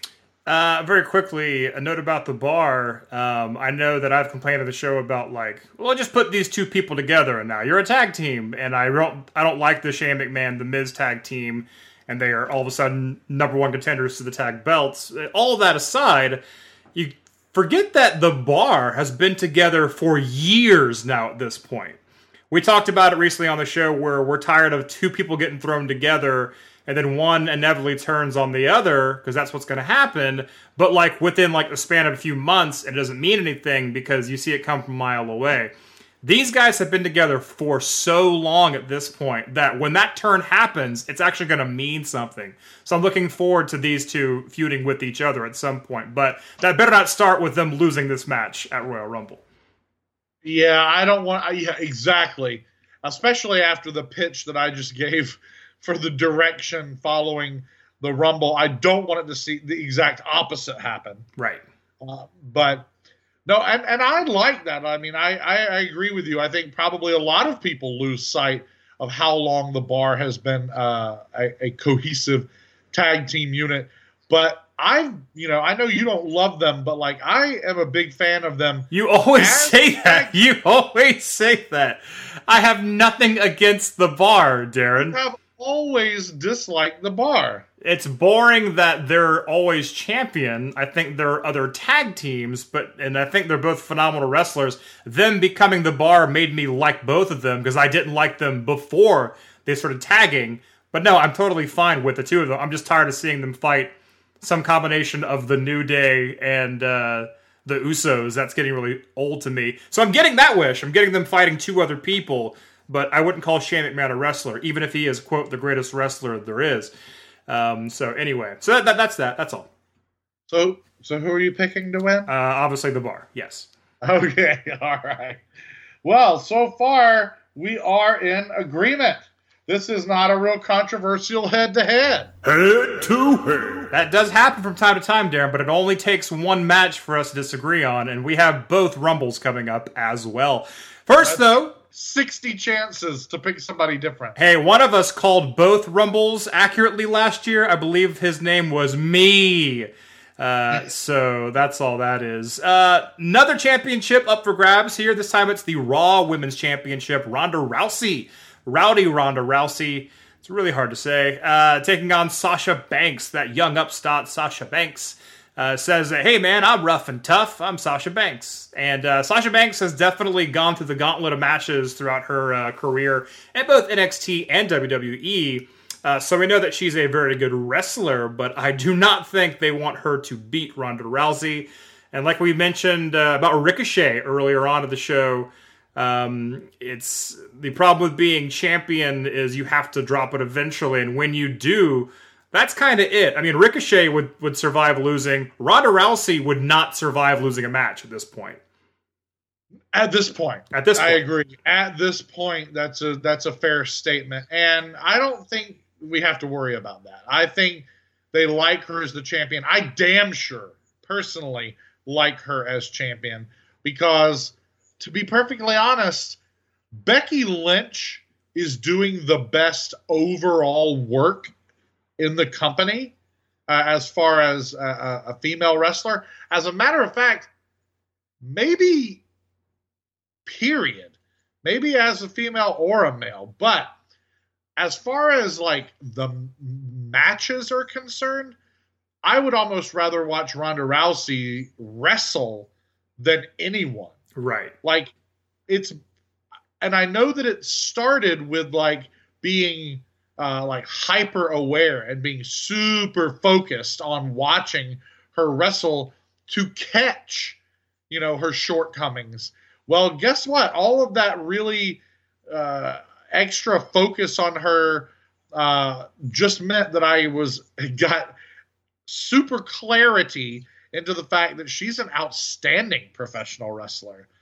And, uh, and I expect no different from this match. I know that Sasha can bring it, and I think that this is going to be a cool, uh, fun matchup to watch.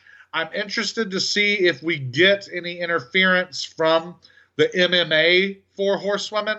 I know that uh, with Rumble, uh, that that weekend with Takeover. So NXT's already in town.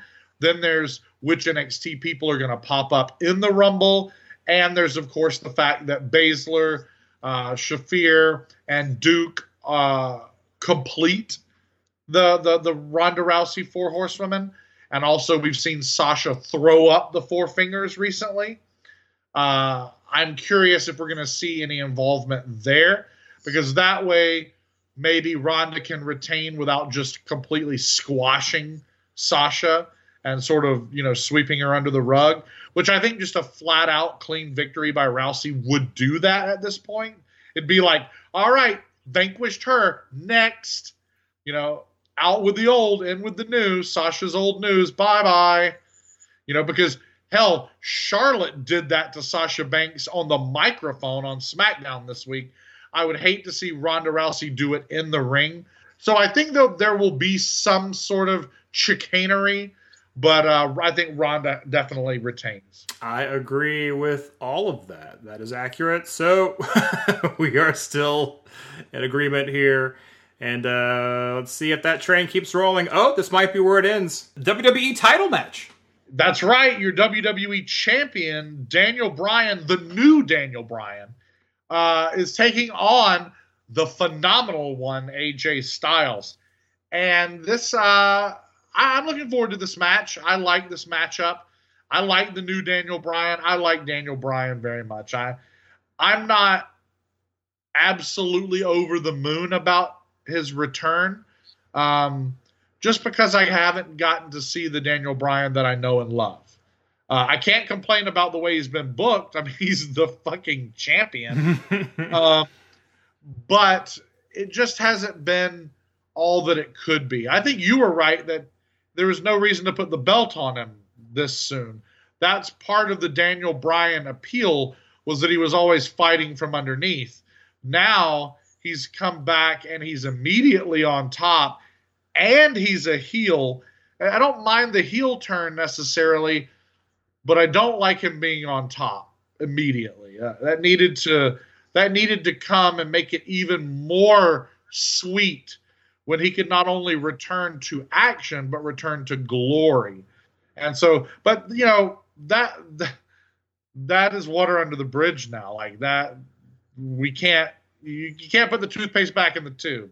You can't unring the bell. Maybe you can't put the toothpaste back in the tube. Uh, well, I mean, there's not much for me to say. You already basically reiterated everything that I have, you know, issues with as far as this matchup goes, because this is not the first time they've faced off. Um, everything with Daniel Bryan happened way too quick. Uh, that's kind of it. Well, as far as these being two wrestlers, this would be a fine wrestling match, but I could really care less who leaves Phoenix with the title belt at this point. and I and I understand that. And now, and of course, I always have to do this, but dude, what if we could have seen this matchup a few weeks ago at Wrestle Kingdom? Oh yeah, forget about it.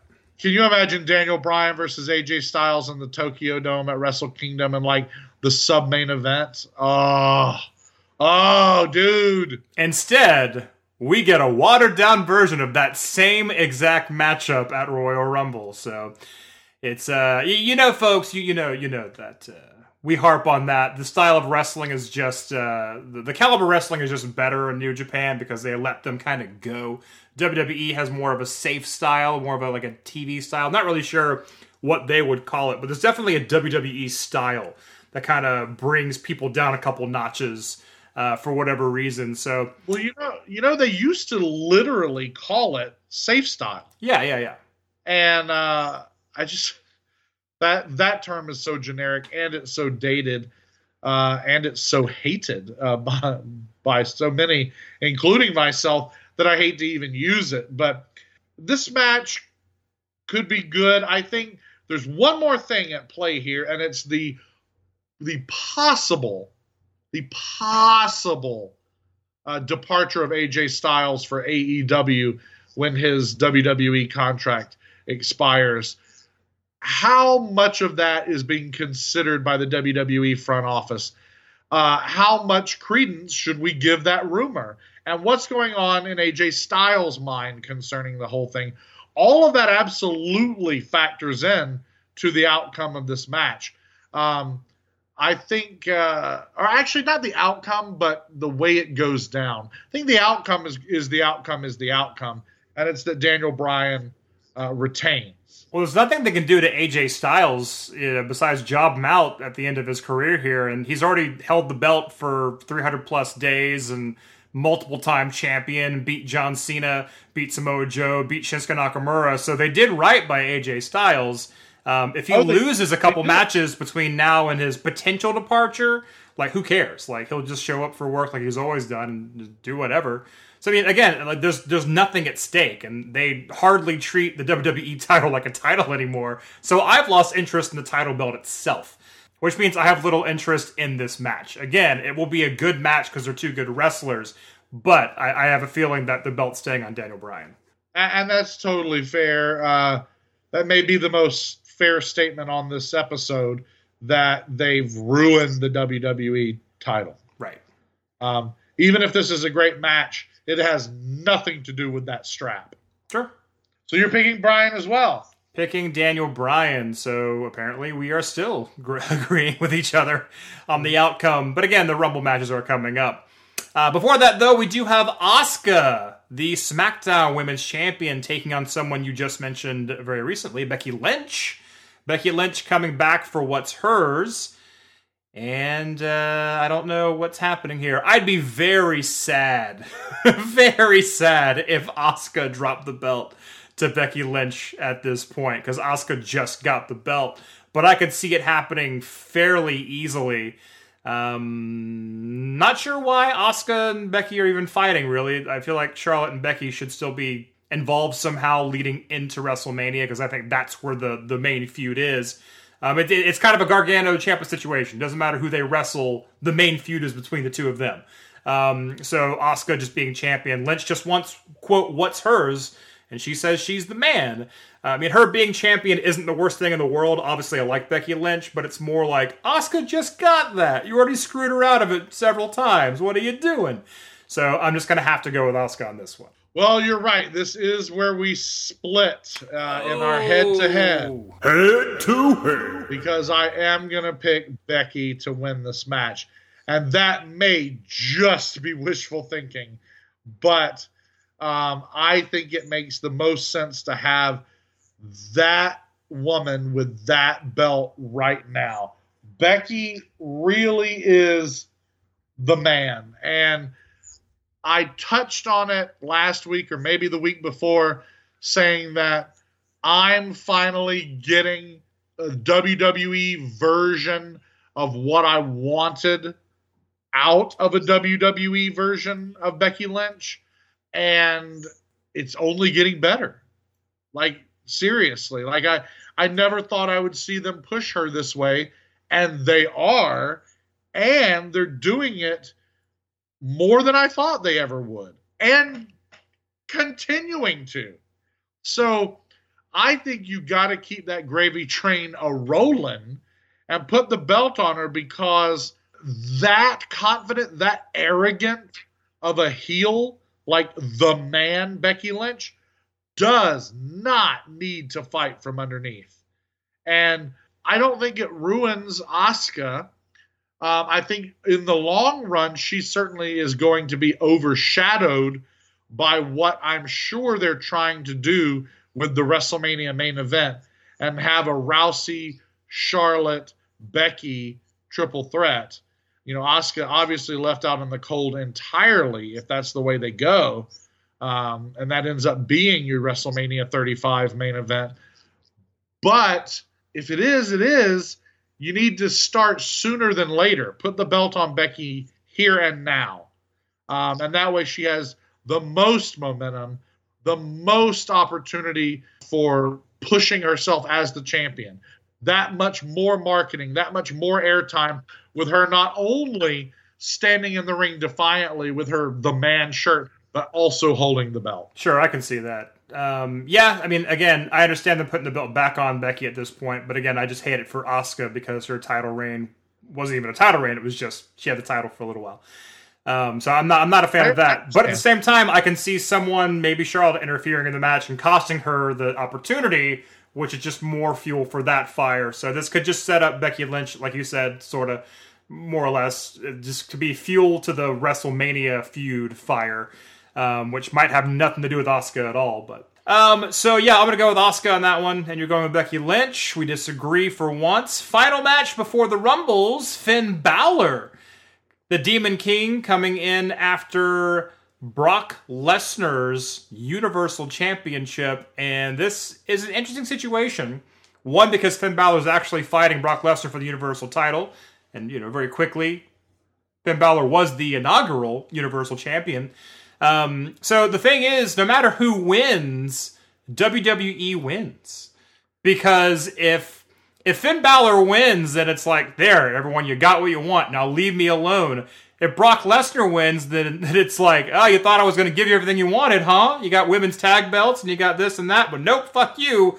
Finn Balor's still a little guy and Brock Lesnar's a big guy. Ha ha ha ha. So either way, WWE wins.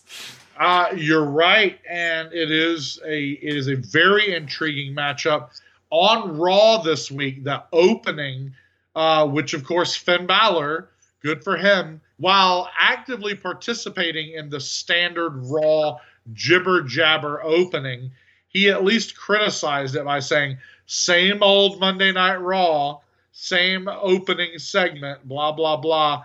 I did appreciate at least the acknowledgement of it, even though, like I said, he immediately just was guilt, uh, just as guilty as the rest of them. But it was uh, very weird. It was very, very weird um, for Vince McMahon to tell this distorted story of David and Goliath. Uh, this very strange, very strange, uh, distorted version of the story of David and Goliath, which made no sense, didn't really have a follow up, and even prompted Paul Heyman to say uh, off microphone, but you could still hear him because the cameraman was in the ring. I've never read the Bible. And, um, okay, you're you're Jewish, so I'm going to go ahead and give you a free pass on not having read the New Testament, Paul Heyman. But uh, the Old Testament, that's your book, buddy, and uh, I'm pretty sure you probably have read a great deal of it, uh, at least to prepare for your your bar mitzvah. Um, and all I'm going to say is that added to how strange it was. It's a given that Finn Balor versus Brock Lesnar is a David and Goliath type story. Um, whereas we're used to seeing Strowman and Lesnar, which is Goliath and Goliath. We just saw Um, Daniel Bryan fight Brock Lesnar. That was even more of a David and Goliath. He, he- every time he fights someone smaller, can't be. Oh, it's a look. That's a regular David and Goliath. I mean, it, it gets old. You're right. Yeah, actually, that's that's a very good point too that I hadn't even considered. But I, it's one of the. I think the lady doth protest too much, and all of this talk of David and Goliath, especially for Vince McMahon, who's not supposed to be out there being super heel Mr. McMahon, to really kind of shit all over Finn Balor. Uh, it kind of makes me think you know, you, you poo poo him too much because you're setting him up for his glorious conquest. To be perfectly honest, I'm going to invoke Saeed Al Sabah's music right here. I can't call it. I can't. I can't call it. I don't know who's going to win this match. I, I mean, I, I know I have to make a pick here, but I'm gonna uh, I'm gonna defer to the second half and make you uh, pick first. Oh, Brock Lesnar's going to destroy Finn Balor. Really? I, I think WWE is uh, for the last year or two they've been really playing up this whole self-aware bullshit angle. Hence, Finn Balor coming out and insulting the open, the boring opening of Raw. You know, uh, they basically basically they look at Facebook and say, "Okay, what's everyone complaining about? Okay, we'll talk about that on Raw, and we'll, we'll mention it like we had the same thought, or you know, well, so to me, this is all set up for."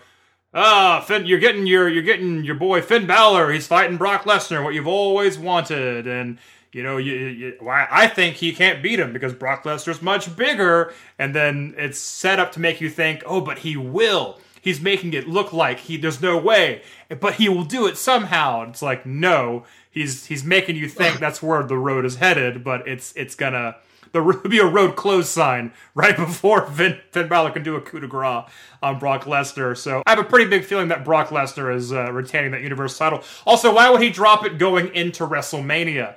It would still mean more if he lost the belt at WrestleMania, and that's just the truth.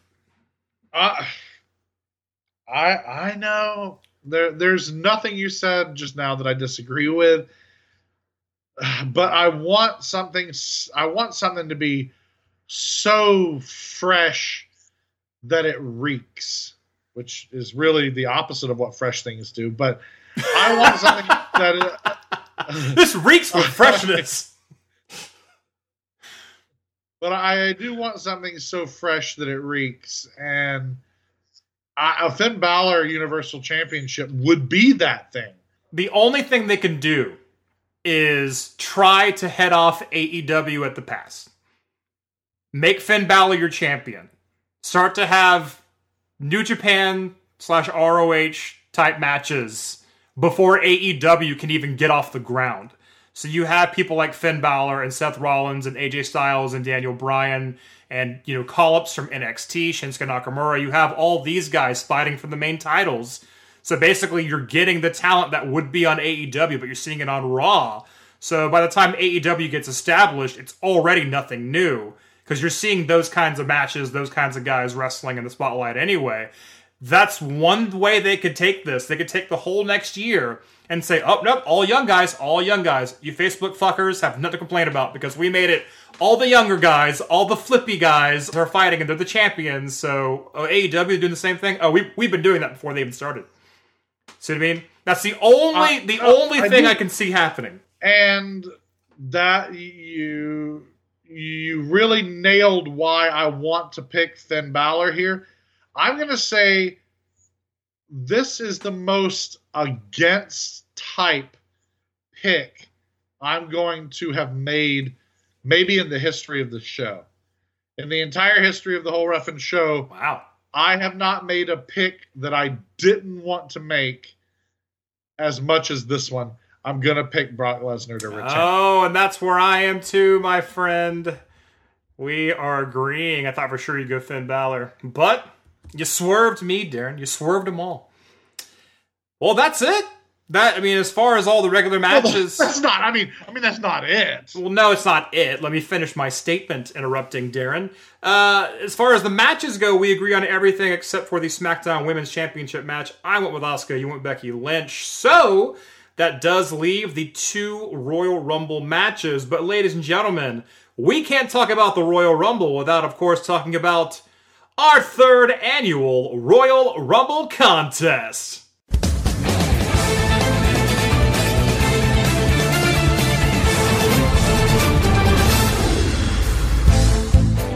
That's right, ladies and gentlemen. Many have entered, only few were able to participate in the official third annual Royal Rumble contest, and we have those 30 names, and we have assigned those 30 names 30 numbers. Now, for those who don't know, the Royal Rumble is a match that happens typically at Royal Rumble.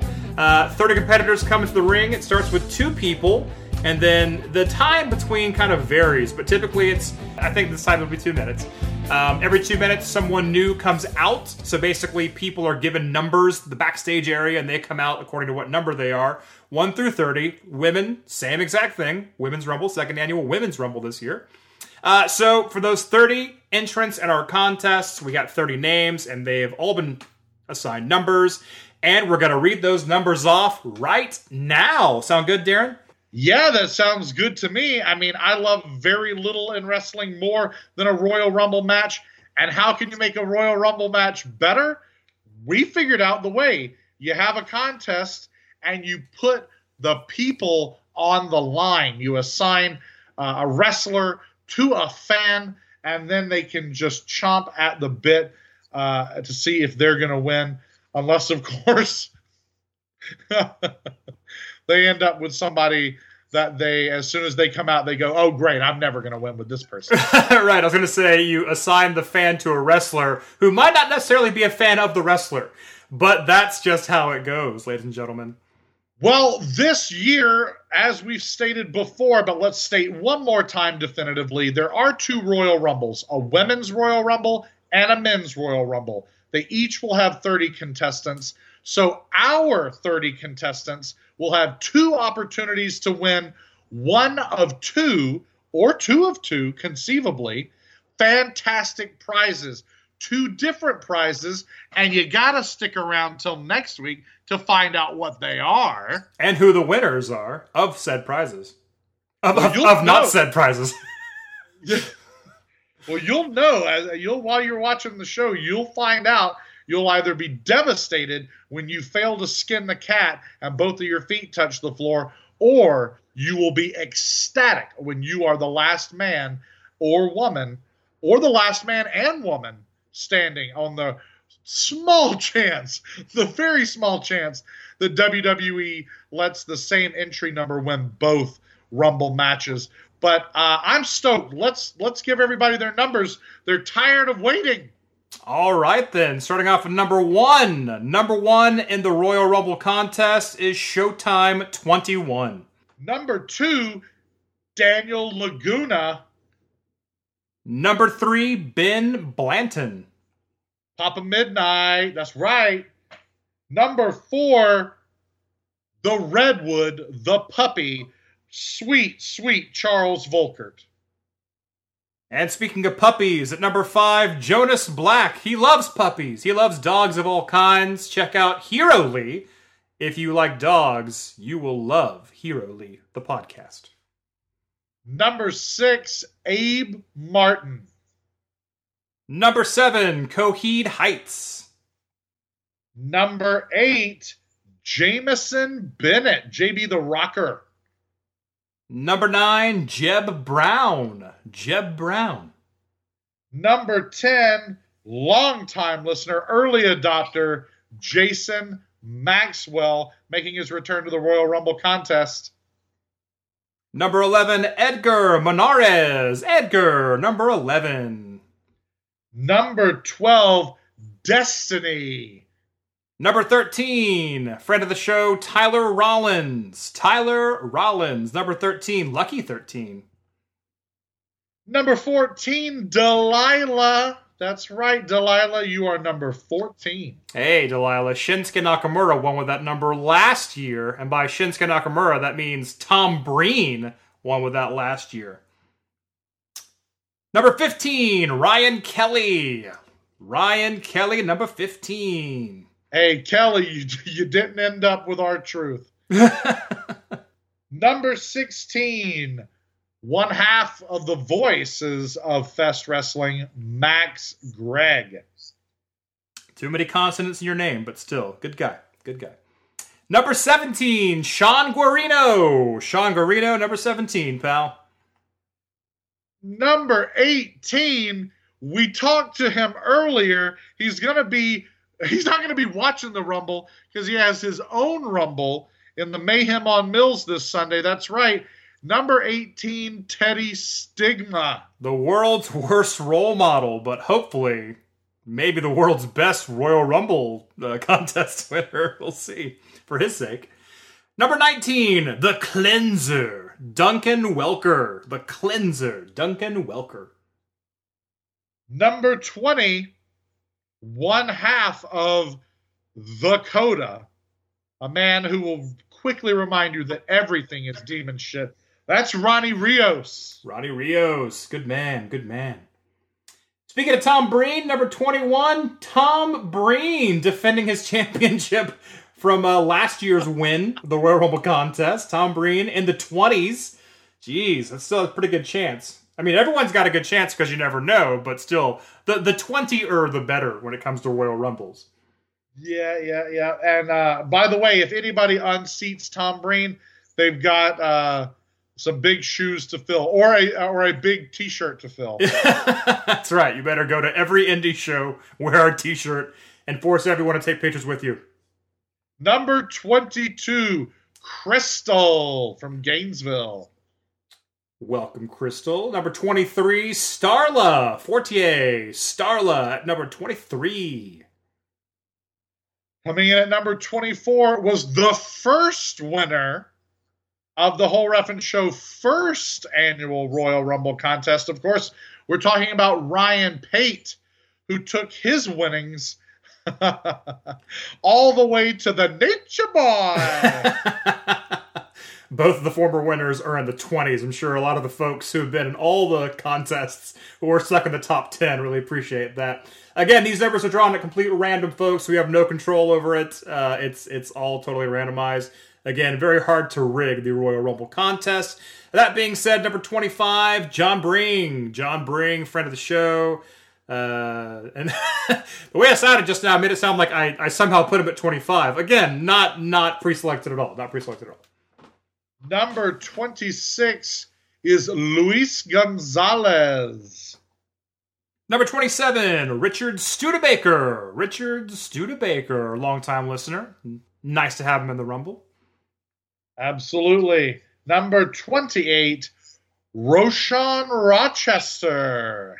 Roro's Toy. Roro. Number 29, Jared Hill. A friend of the show, Jared Hill. And uh, Jared Hill, who also was our in the field correspondent at the TIAA Bank Field in Jacksonville, Florida for the AEW rally, double or nothing uh, announcement rally, et cetera, et cetera. Jared Hill in at 29, so that's pretty good. And at number 30, and this blew our minds, dear listeners when we again fully randomize, fully randomize three years in a row. Number 30 for the third year in a row is Mike Farinelli. I don't know how that happens. I know what kind of odds those are, but that's insane. It doesn't make any sense because it just doesn't make any sense. Out of, I mean, so 90 slots, if you will, 90 slots and what, a hundred, 200 contestants or more than that. Mike Farinelli lands the same slot for all three years. it does boggle the mind uh, for certain, but those are your 30 competitors in the third annual Royal Rumble contest. We do appreciate everyone who sent in entries. Unfortunately, not everyone was able to get in. Again, only 30 spots available. Um, but uh, please try next year. Please, please try next year. And uh, best of luck to our uh, our magnificent, our glorious 30. Yeah, good luck to all of you. Uh, pay attention to your number. You got two chances to win, two Rumble matches to watch and uh, if you do win, tune in next week to find out what you've won. Right. And if you lost, you know, please keep tuning in anyway. to see what to see what you could have won had you been randomly assigned a different number. Um, now, now, Perry, this head to head, head to head, is not quite over, but these last two matches are the hardest possible matches to pick. They're almost like just taking a shot in the dark. Well, for some, it's pretty difficult. Again, I did call them both accurately last year because uh, my wrestling intellect is far superior to yours. If there were such oh, thing, that a fact? If there were such a thing, if there was such a thing as AP wrestling class, that's what I would teach. You might teach AP history, like anyone cares about the past. Wow. I'm talking about the future, baby. Royal Rumble. Ow um, is how I really feel about you. And this might be our final episode of the whole Ref'n Show, the only wrestling podcast that calls down the middle. I kid, I kid. You adult, I kid. So let's get into it. Let's start off with the women's Royal Rumble. Only one thing is for sure. Number 30 is Carmella. We know that. We know that. We know that. So, well, we, I mean, I don't know. Have all 30 been announced? I don't think it's quite 30. I think it's around 25 or so that have been announced. I know we've got the Riot Squad, Ember Moon, Bayley, Natalya, uh, Mandy Rose and Sonya Deville from SmackDown, uh, Alicia Fox, Zelina Vega, Naomi. Mickie James. We have the Iconics. Charlotte, of course, is in the match. Tamina and Dana Brooke, Lana, Nia Jax, Nikki Cross, Alexa Bliss announced that this is the match she makes her in-ring return, which that's kind of exciting. And Lacey Evans, finally, I don't know that she's chosen her brand yet, but she did announce that she will be making her way into a WWE ring along with 29 other women. So that is a stacked. It's sort of like I said last year, at least for two or three or even four years, the Women's Royal Rumble match stands to be one of the best matches of the year because it's an because it's an all-star game. You know, after almost 30 men's Royal Rumbles over the years, you've got a bunch that are far that are anything but all-star games because like I said, go watch the 2012 Rumble. you know, or watch the 95 Rumble. It's like there are years where the the real top talent are involved in other stuff and don't come near the Royal Rumble match. Even with Ronda Rousey and Becky Lynch and Asuka uh, and Sasha not being in this match, it's still an all it's all star women. It's all stars, so it's hard to pick. Of course, you don't want to call every single combatant in the Rumble. You want to leave some room for surprise uh, surprise entries. It is interesting to see who will show up in the Rumble. Um, but you have to remember that last year, the first ever Women's Royal Rumble, Daryn, Alexa Bliss and Charlotte Flair were excluded because they were both champions. So the champions could not themselves be involved in the Rumble because typically, for those who don't know, Royal Rumble, if you win the Royal Rumble, basically you get to choose which champion you want to face for the title at WrestleMania. So I think it's going to go to someone who was not able to compete in last year's Rumble. Uh, Charlotte doesn't need a reason to fight Becky for the title if she leaves with the title. Uh, I, I kind of feel like she already has a dance partner in Becky Lynch no matter what. Um, so I think this is where Alexa Bliss comes back in a big way and wins this Rumble. So if I had to pick one person, I'm going to go with Alexa Bliss. Okay, well, I am going to prognosticate wildly here uh, and just go completely cuckoo for Cocoa Puffs. And I'm going to say that Charlotte wins and that Ronda retains, like we said earlier. Becky takes the belt off of Asuka, and Charlotte uses her position as the Royal Rumble winner to challenge both champions uh, at WrestleMania. Now, I don't know. I don't know how you book that, and I know. Certainly don't know how you book the finish or the fallout. Maybe you just have it be a non-title match. I don't know. But I think that this is a way for Charlotte to win. I like your idea about Alexa, and I would not mind seeing Alexa win. There's actually a lot of these women I wouldn't mind seeing win. Like I would love to see Ruby Riott win. To be honest, no, I, I, she'd be my favorite to win if wrestling wasn't horribly, you know, booked against her. Um, no, I, I, like as far as like a wild card winning, I would definitely go with Ruby Riott, But you know, it's going to be someone that is going to fight for the belt at WrestleMania. It's going to be more of a marquee name. Right. So I, am going to go with Charlotte, and you're going with Alexa. So um, very cool. Well, that being said, your Charlotte idea makes a lot of sense. And like I said, I think it's going to be either Charlotte or Alexa. But I'm going to go with Alexa because she needs a, a way to get to that uh, title match, where Charlotte doesn't necessarily need that. No, absolutely. Now, on to the men's Royal Rumble. We know one thing. That number 30 is R-Truth. Sorry, Mike Farinelli. um, uh, Mike Farinelli at number 30 could possibly win with Carmella. He doesn't stand a chance with R-Truth. Sorry. Um, so, R-Truth is in the match, so is Drew McIntyre. All three members of the New Day are there. Seth Rollins, the architect, Jeff Hardy, who has supposedly been going to take time off for like uh, every week for a year now, and yet there he is. Uh, He's taking time off from taking time off, Daryn. he certainly is. The almighty Bobby Lashley as well as Dean Ambrose, Samoa Joe, and John Cena, all are going to be in the Royal Rumble. Elias and Baron Corbin, boy, do they hate each other, both from Raw and both in the Rumble. Jinder Mahal, Apollo Crews. Apollo Crews, I know, has his eyes set on Bobby Lashley. Andrade Cien Almas, who apparently, by the way, is just Andrade now. Where's the Cien? Where's the Almas? They they go bye bye. Mustafa Ali and Rey Mysterio uh, representing the little guys. Uh, I still can't figure out Mustafa Ali's push. Um, I don't understand. I don't. I don't hate it. I don't understand it either. No, no, no. It's I- it's not. Yeah, nothing against him. It's just kind of of all the people to do that with. Why him all of a sudden? Yeah. Exactly. No, no. I, I totally get that. Yeah. Uh, also, as far as why him, Titus O'Neil, I mean, uh, I'm, you know, if I had to put money on it, I think they uh, recreate or at least Oh, uh, absolutely, absolutely. Go ahead.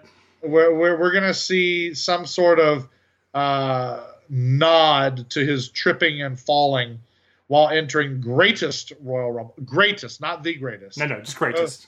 No definite article there. No definite articles in Saudi Arabia. just uncertain articles. Are, are there definite articles in Arabic? I don't know. I don't speak Arabic. And then, of course, Randy Orton because Uh, he he has to be there.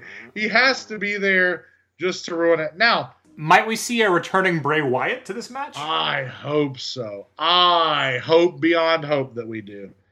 Um, is this where we do we see the Undertaker appear? no, I hope uh, not. I hope not. Please, Undertaker, stop.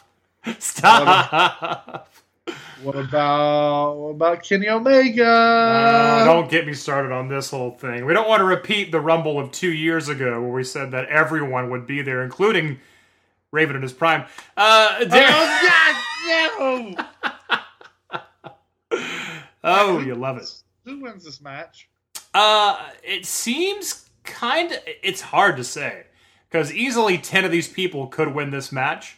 But again, you got to look at uh, WrestleMania. You got to look at the potential champions going into WrestleMania. And I think there's something to my little guy, you know, quote unquote, their words, not mine, little guy hypothesis, where this might be the time to double down on on lighter folk who can actually go instead of just big guys who hardly ever wrestle. And I, they seem to be investing a little bit more in Seth Rollins these days. So I'm going to go with Seth Rollins winning this match. He's not my pick, as in like someone I actually want to see win the Rumble, but I can see where they would let him win the match. So I'll go with Seth Rollins. Oh man, I had a different pick, and now I see the logic in your answer. It's so and not it's no reflection on you. Please don't misunderstand me. Uh, But Seth okay. Rollins is such an unsexy pick. I know, I know. Like this is not fun. I don't, and I like Seth Rollins.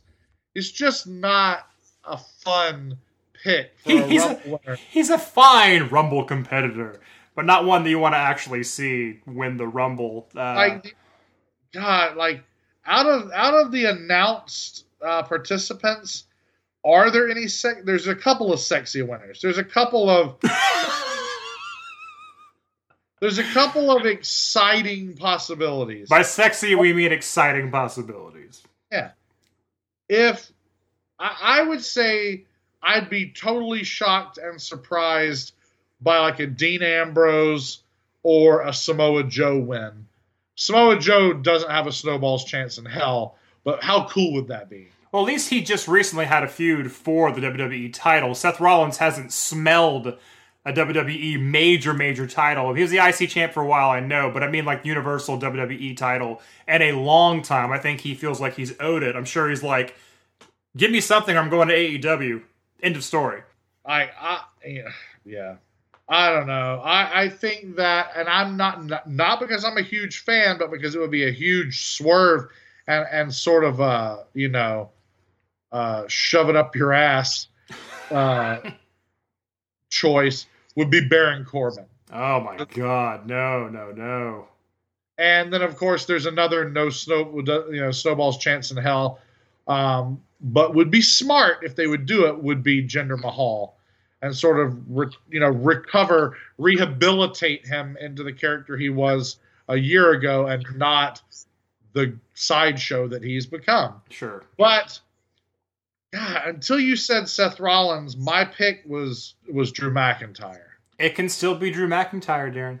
And it could still be, and I'm not I don't know. I don't know if they're ready to pull the trigger on McIntyre. I know that they've got to have big plans for him in the future. I don't know if the future is now. I think Seth Rollins, though, not saying he can't ever be the champion again or have a good championship program. I just don't know if this is the time for it. It's uh, it's such a mystery right now. I think the best thing they can do is have R-Truth get attacked backstage by an unknown assailant earlier in the night. So the whole night, it's like we don't know if R-Truth's gonna be number thirty, whatever, and then just someone who we are not expecting is number thirty, and they come in, they win it. That's the only way to make this Rumble a bit more exciting. As it is, it's kind of like I don't really, I have no stake in who wins the actual match. I'm not involved in any contests per se, so I don't have a lot at stake in this one. I wish all the 30 competitors in our third annual Royal Rumble contest all the best. So I'm not rooting for any one person. Um, so yeah, I, I don't really. And this one, Shinsuke is probably not going to be in it, so I'm not rooting for him. I already got that Christmas present last year, so I can't complain. But um, yeah, as far as like picking people, I just think Seth Rollins is a logical choice at this point. Rollins is totally the logical choice. But I'm, you know what? For the hell of it, I'm going to go with Drew McIntyre. Ooh. Um, so, so we shall see. I think you're probably right. It's probably going to be Seth Rollins, but I'm just for the sake of of argument, for the sake of head to head, head to head, going with Drew McIntyre. Well, there you have it, ladies and gentlemen. Uh, only one disagreement as far as the regular matches on the card and the pre-show, but in the actual rumbles themselves, Daryn and I do not see eye to eye whatsoever. Men's Rumble, uh, I'm calling Seth Rollins. He's calling Drew McIntyre. Women's Rumble, I am calling Alexa Bliss. He is calling Charlotte Flair. And uh, that's it for Royal Rumble. I mean, it's not it. It hasn't happened yet, but that's where we are with that going into Rumble itself this weekend. And once again, I want to thank all the people that signed up for the Royal Rumble contest. And of course, the people who are in there, best of luck to you. And I'm looking forward to seeing how this plays out. Looking forward to taking copious notes of uh, who came in, who ended up being what wrestler, and talking about it next week. It's always a lot of fun, though. It's a lot of fun for me. Yeah, and actually, um, it's that much more fun to sit there uh, with my notebook and not only track what's happening on the screen, who's in, who's out, uh, who throws who out, but then also glance over at my list of our Rumble contest entrants and say, oh, who was that? Who does that for us? Who right. does that mean? Right, right, absolutely. Uh, and that's it for both Royal Rumble and NXT Takeover Phoenix. It's going to be a, a, a, hopefully a very good weekend for wrestling. Looking forward to both shows as always. Of course, the contest is going to play out. Looking forward to that. So hope everyone does enjoy both those shows. Once again, I do want to thank both of us. Want to thank Teddy Stigma uh, for stopping by and giving us an update. I'm sure uh, all of our hashtag dear listeners appreciated hearing from Teddy. Um, and if you can get to Mayhem on Mills 3 this weekend, you should do so. Watch the Rumble afterward. And uh, if you do so, I, I promise you this you will see no less than Teddy Stigma. That's guaranteed. I read it in the Orlando uh, news rag uh, that we'll see no less than Teddy Stigma. Uh, also, a lot of other great talent on that show as well. Check out Mayhem on Mills if you are so inclined. And that is it, ladies and gentlemen. Number 115 in the books, Daryn. In the can, in the ringer. In the ringer. In the hopper. Are you guys psyched about Royal Rumble? Do you know who's going to win? Let us know. There's a lot of ways you can let us know. Find us on Twitter at Refn Show Podcast, R E F N S H O W P O D C A S T. Find us on Facebook, like and share. We would appreciate that. Send us a Gmail if you want to. The whole Refn Show at gmail.com. T H E W H O L E R E F N S H O W at gmail.com. Or there's always the Instagram. That's right. Come find us on Instagram at the whole Refn Show. You know how Instagram works, and we do it up right. Holla! That's it, ladies and gentlemen. Thank you once again for tuning in this week. We hope to see you next week as well. Until then, my name is Perry Smith. And I am the incredible badass that is Daryn Beasley. And we're both going to see you next time, ladies and gentlemen. Once again, good luck, Royal Rumblers. You get to rumbling. We'll see you next week to find out who the winners are. Until then, take care. Bye.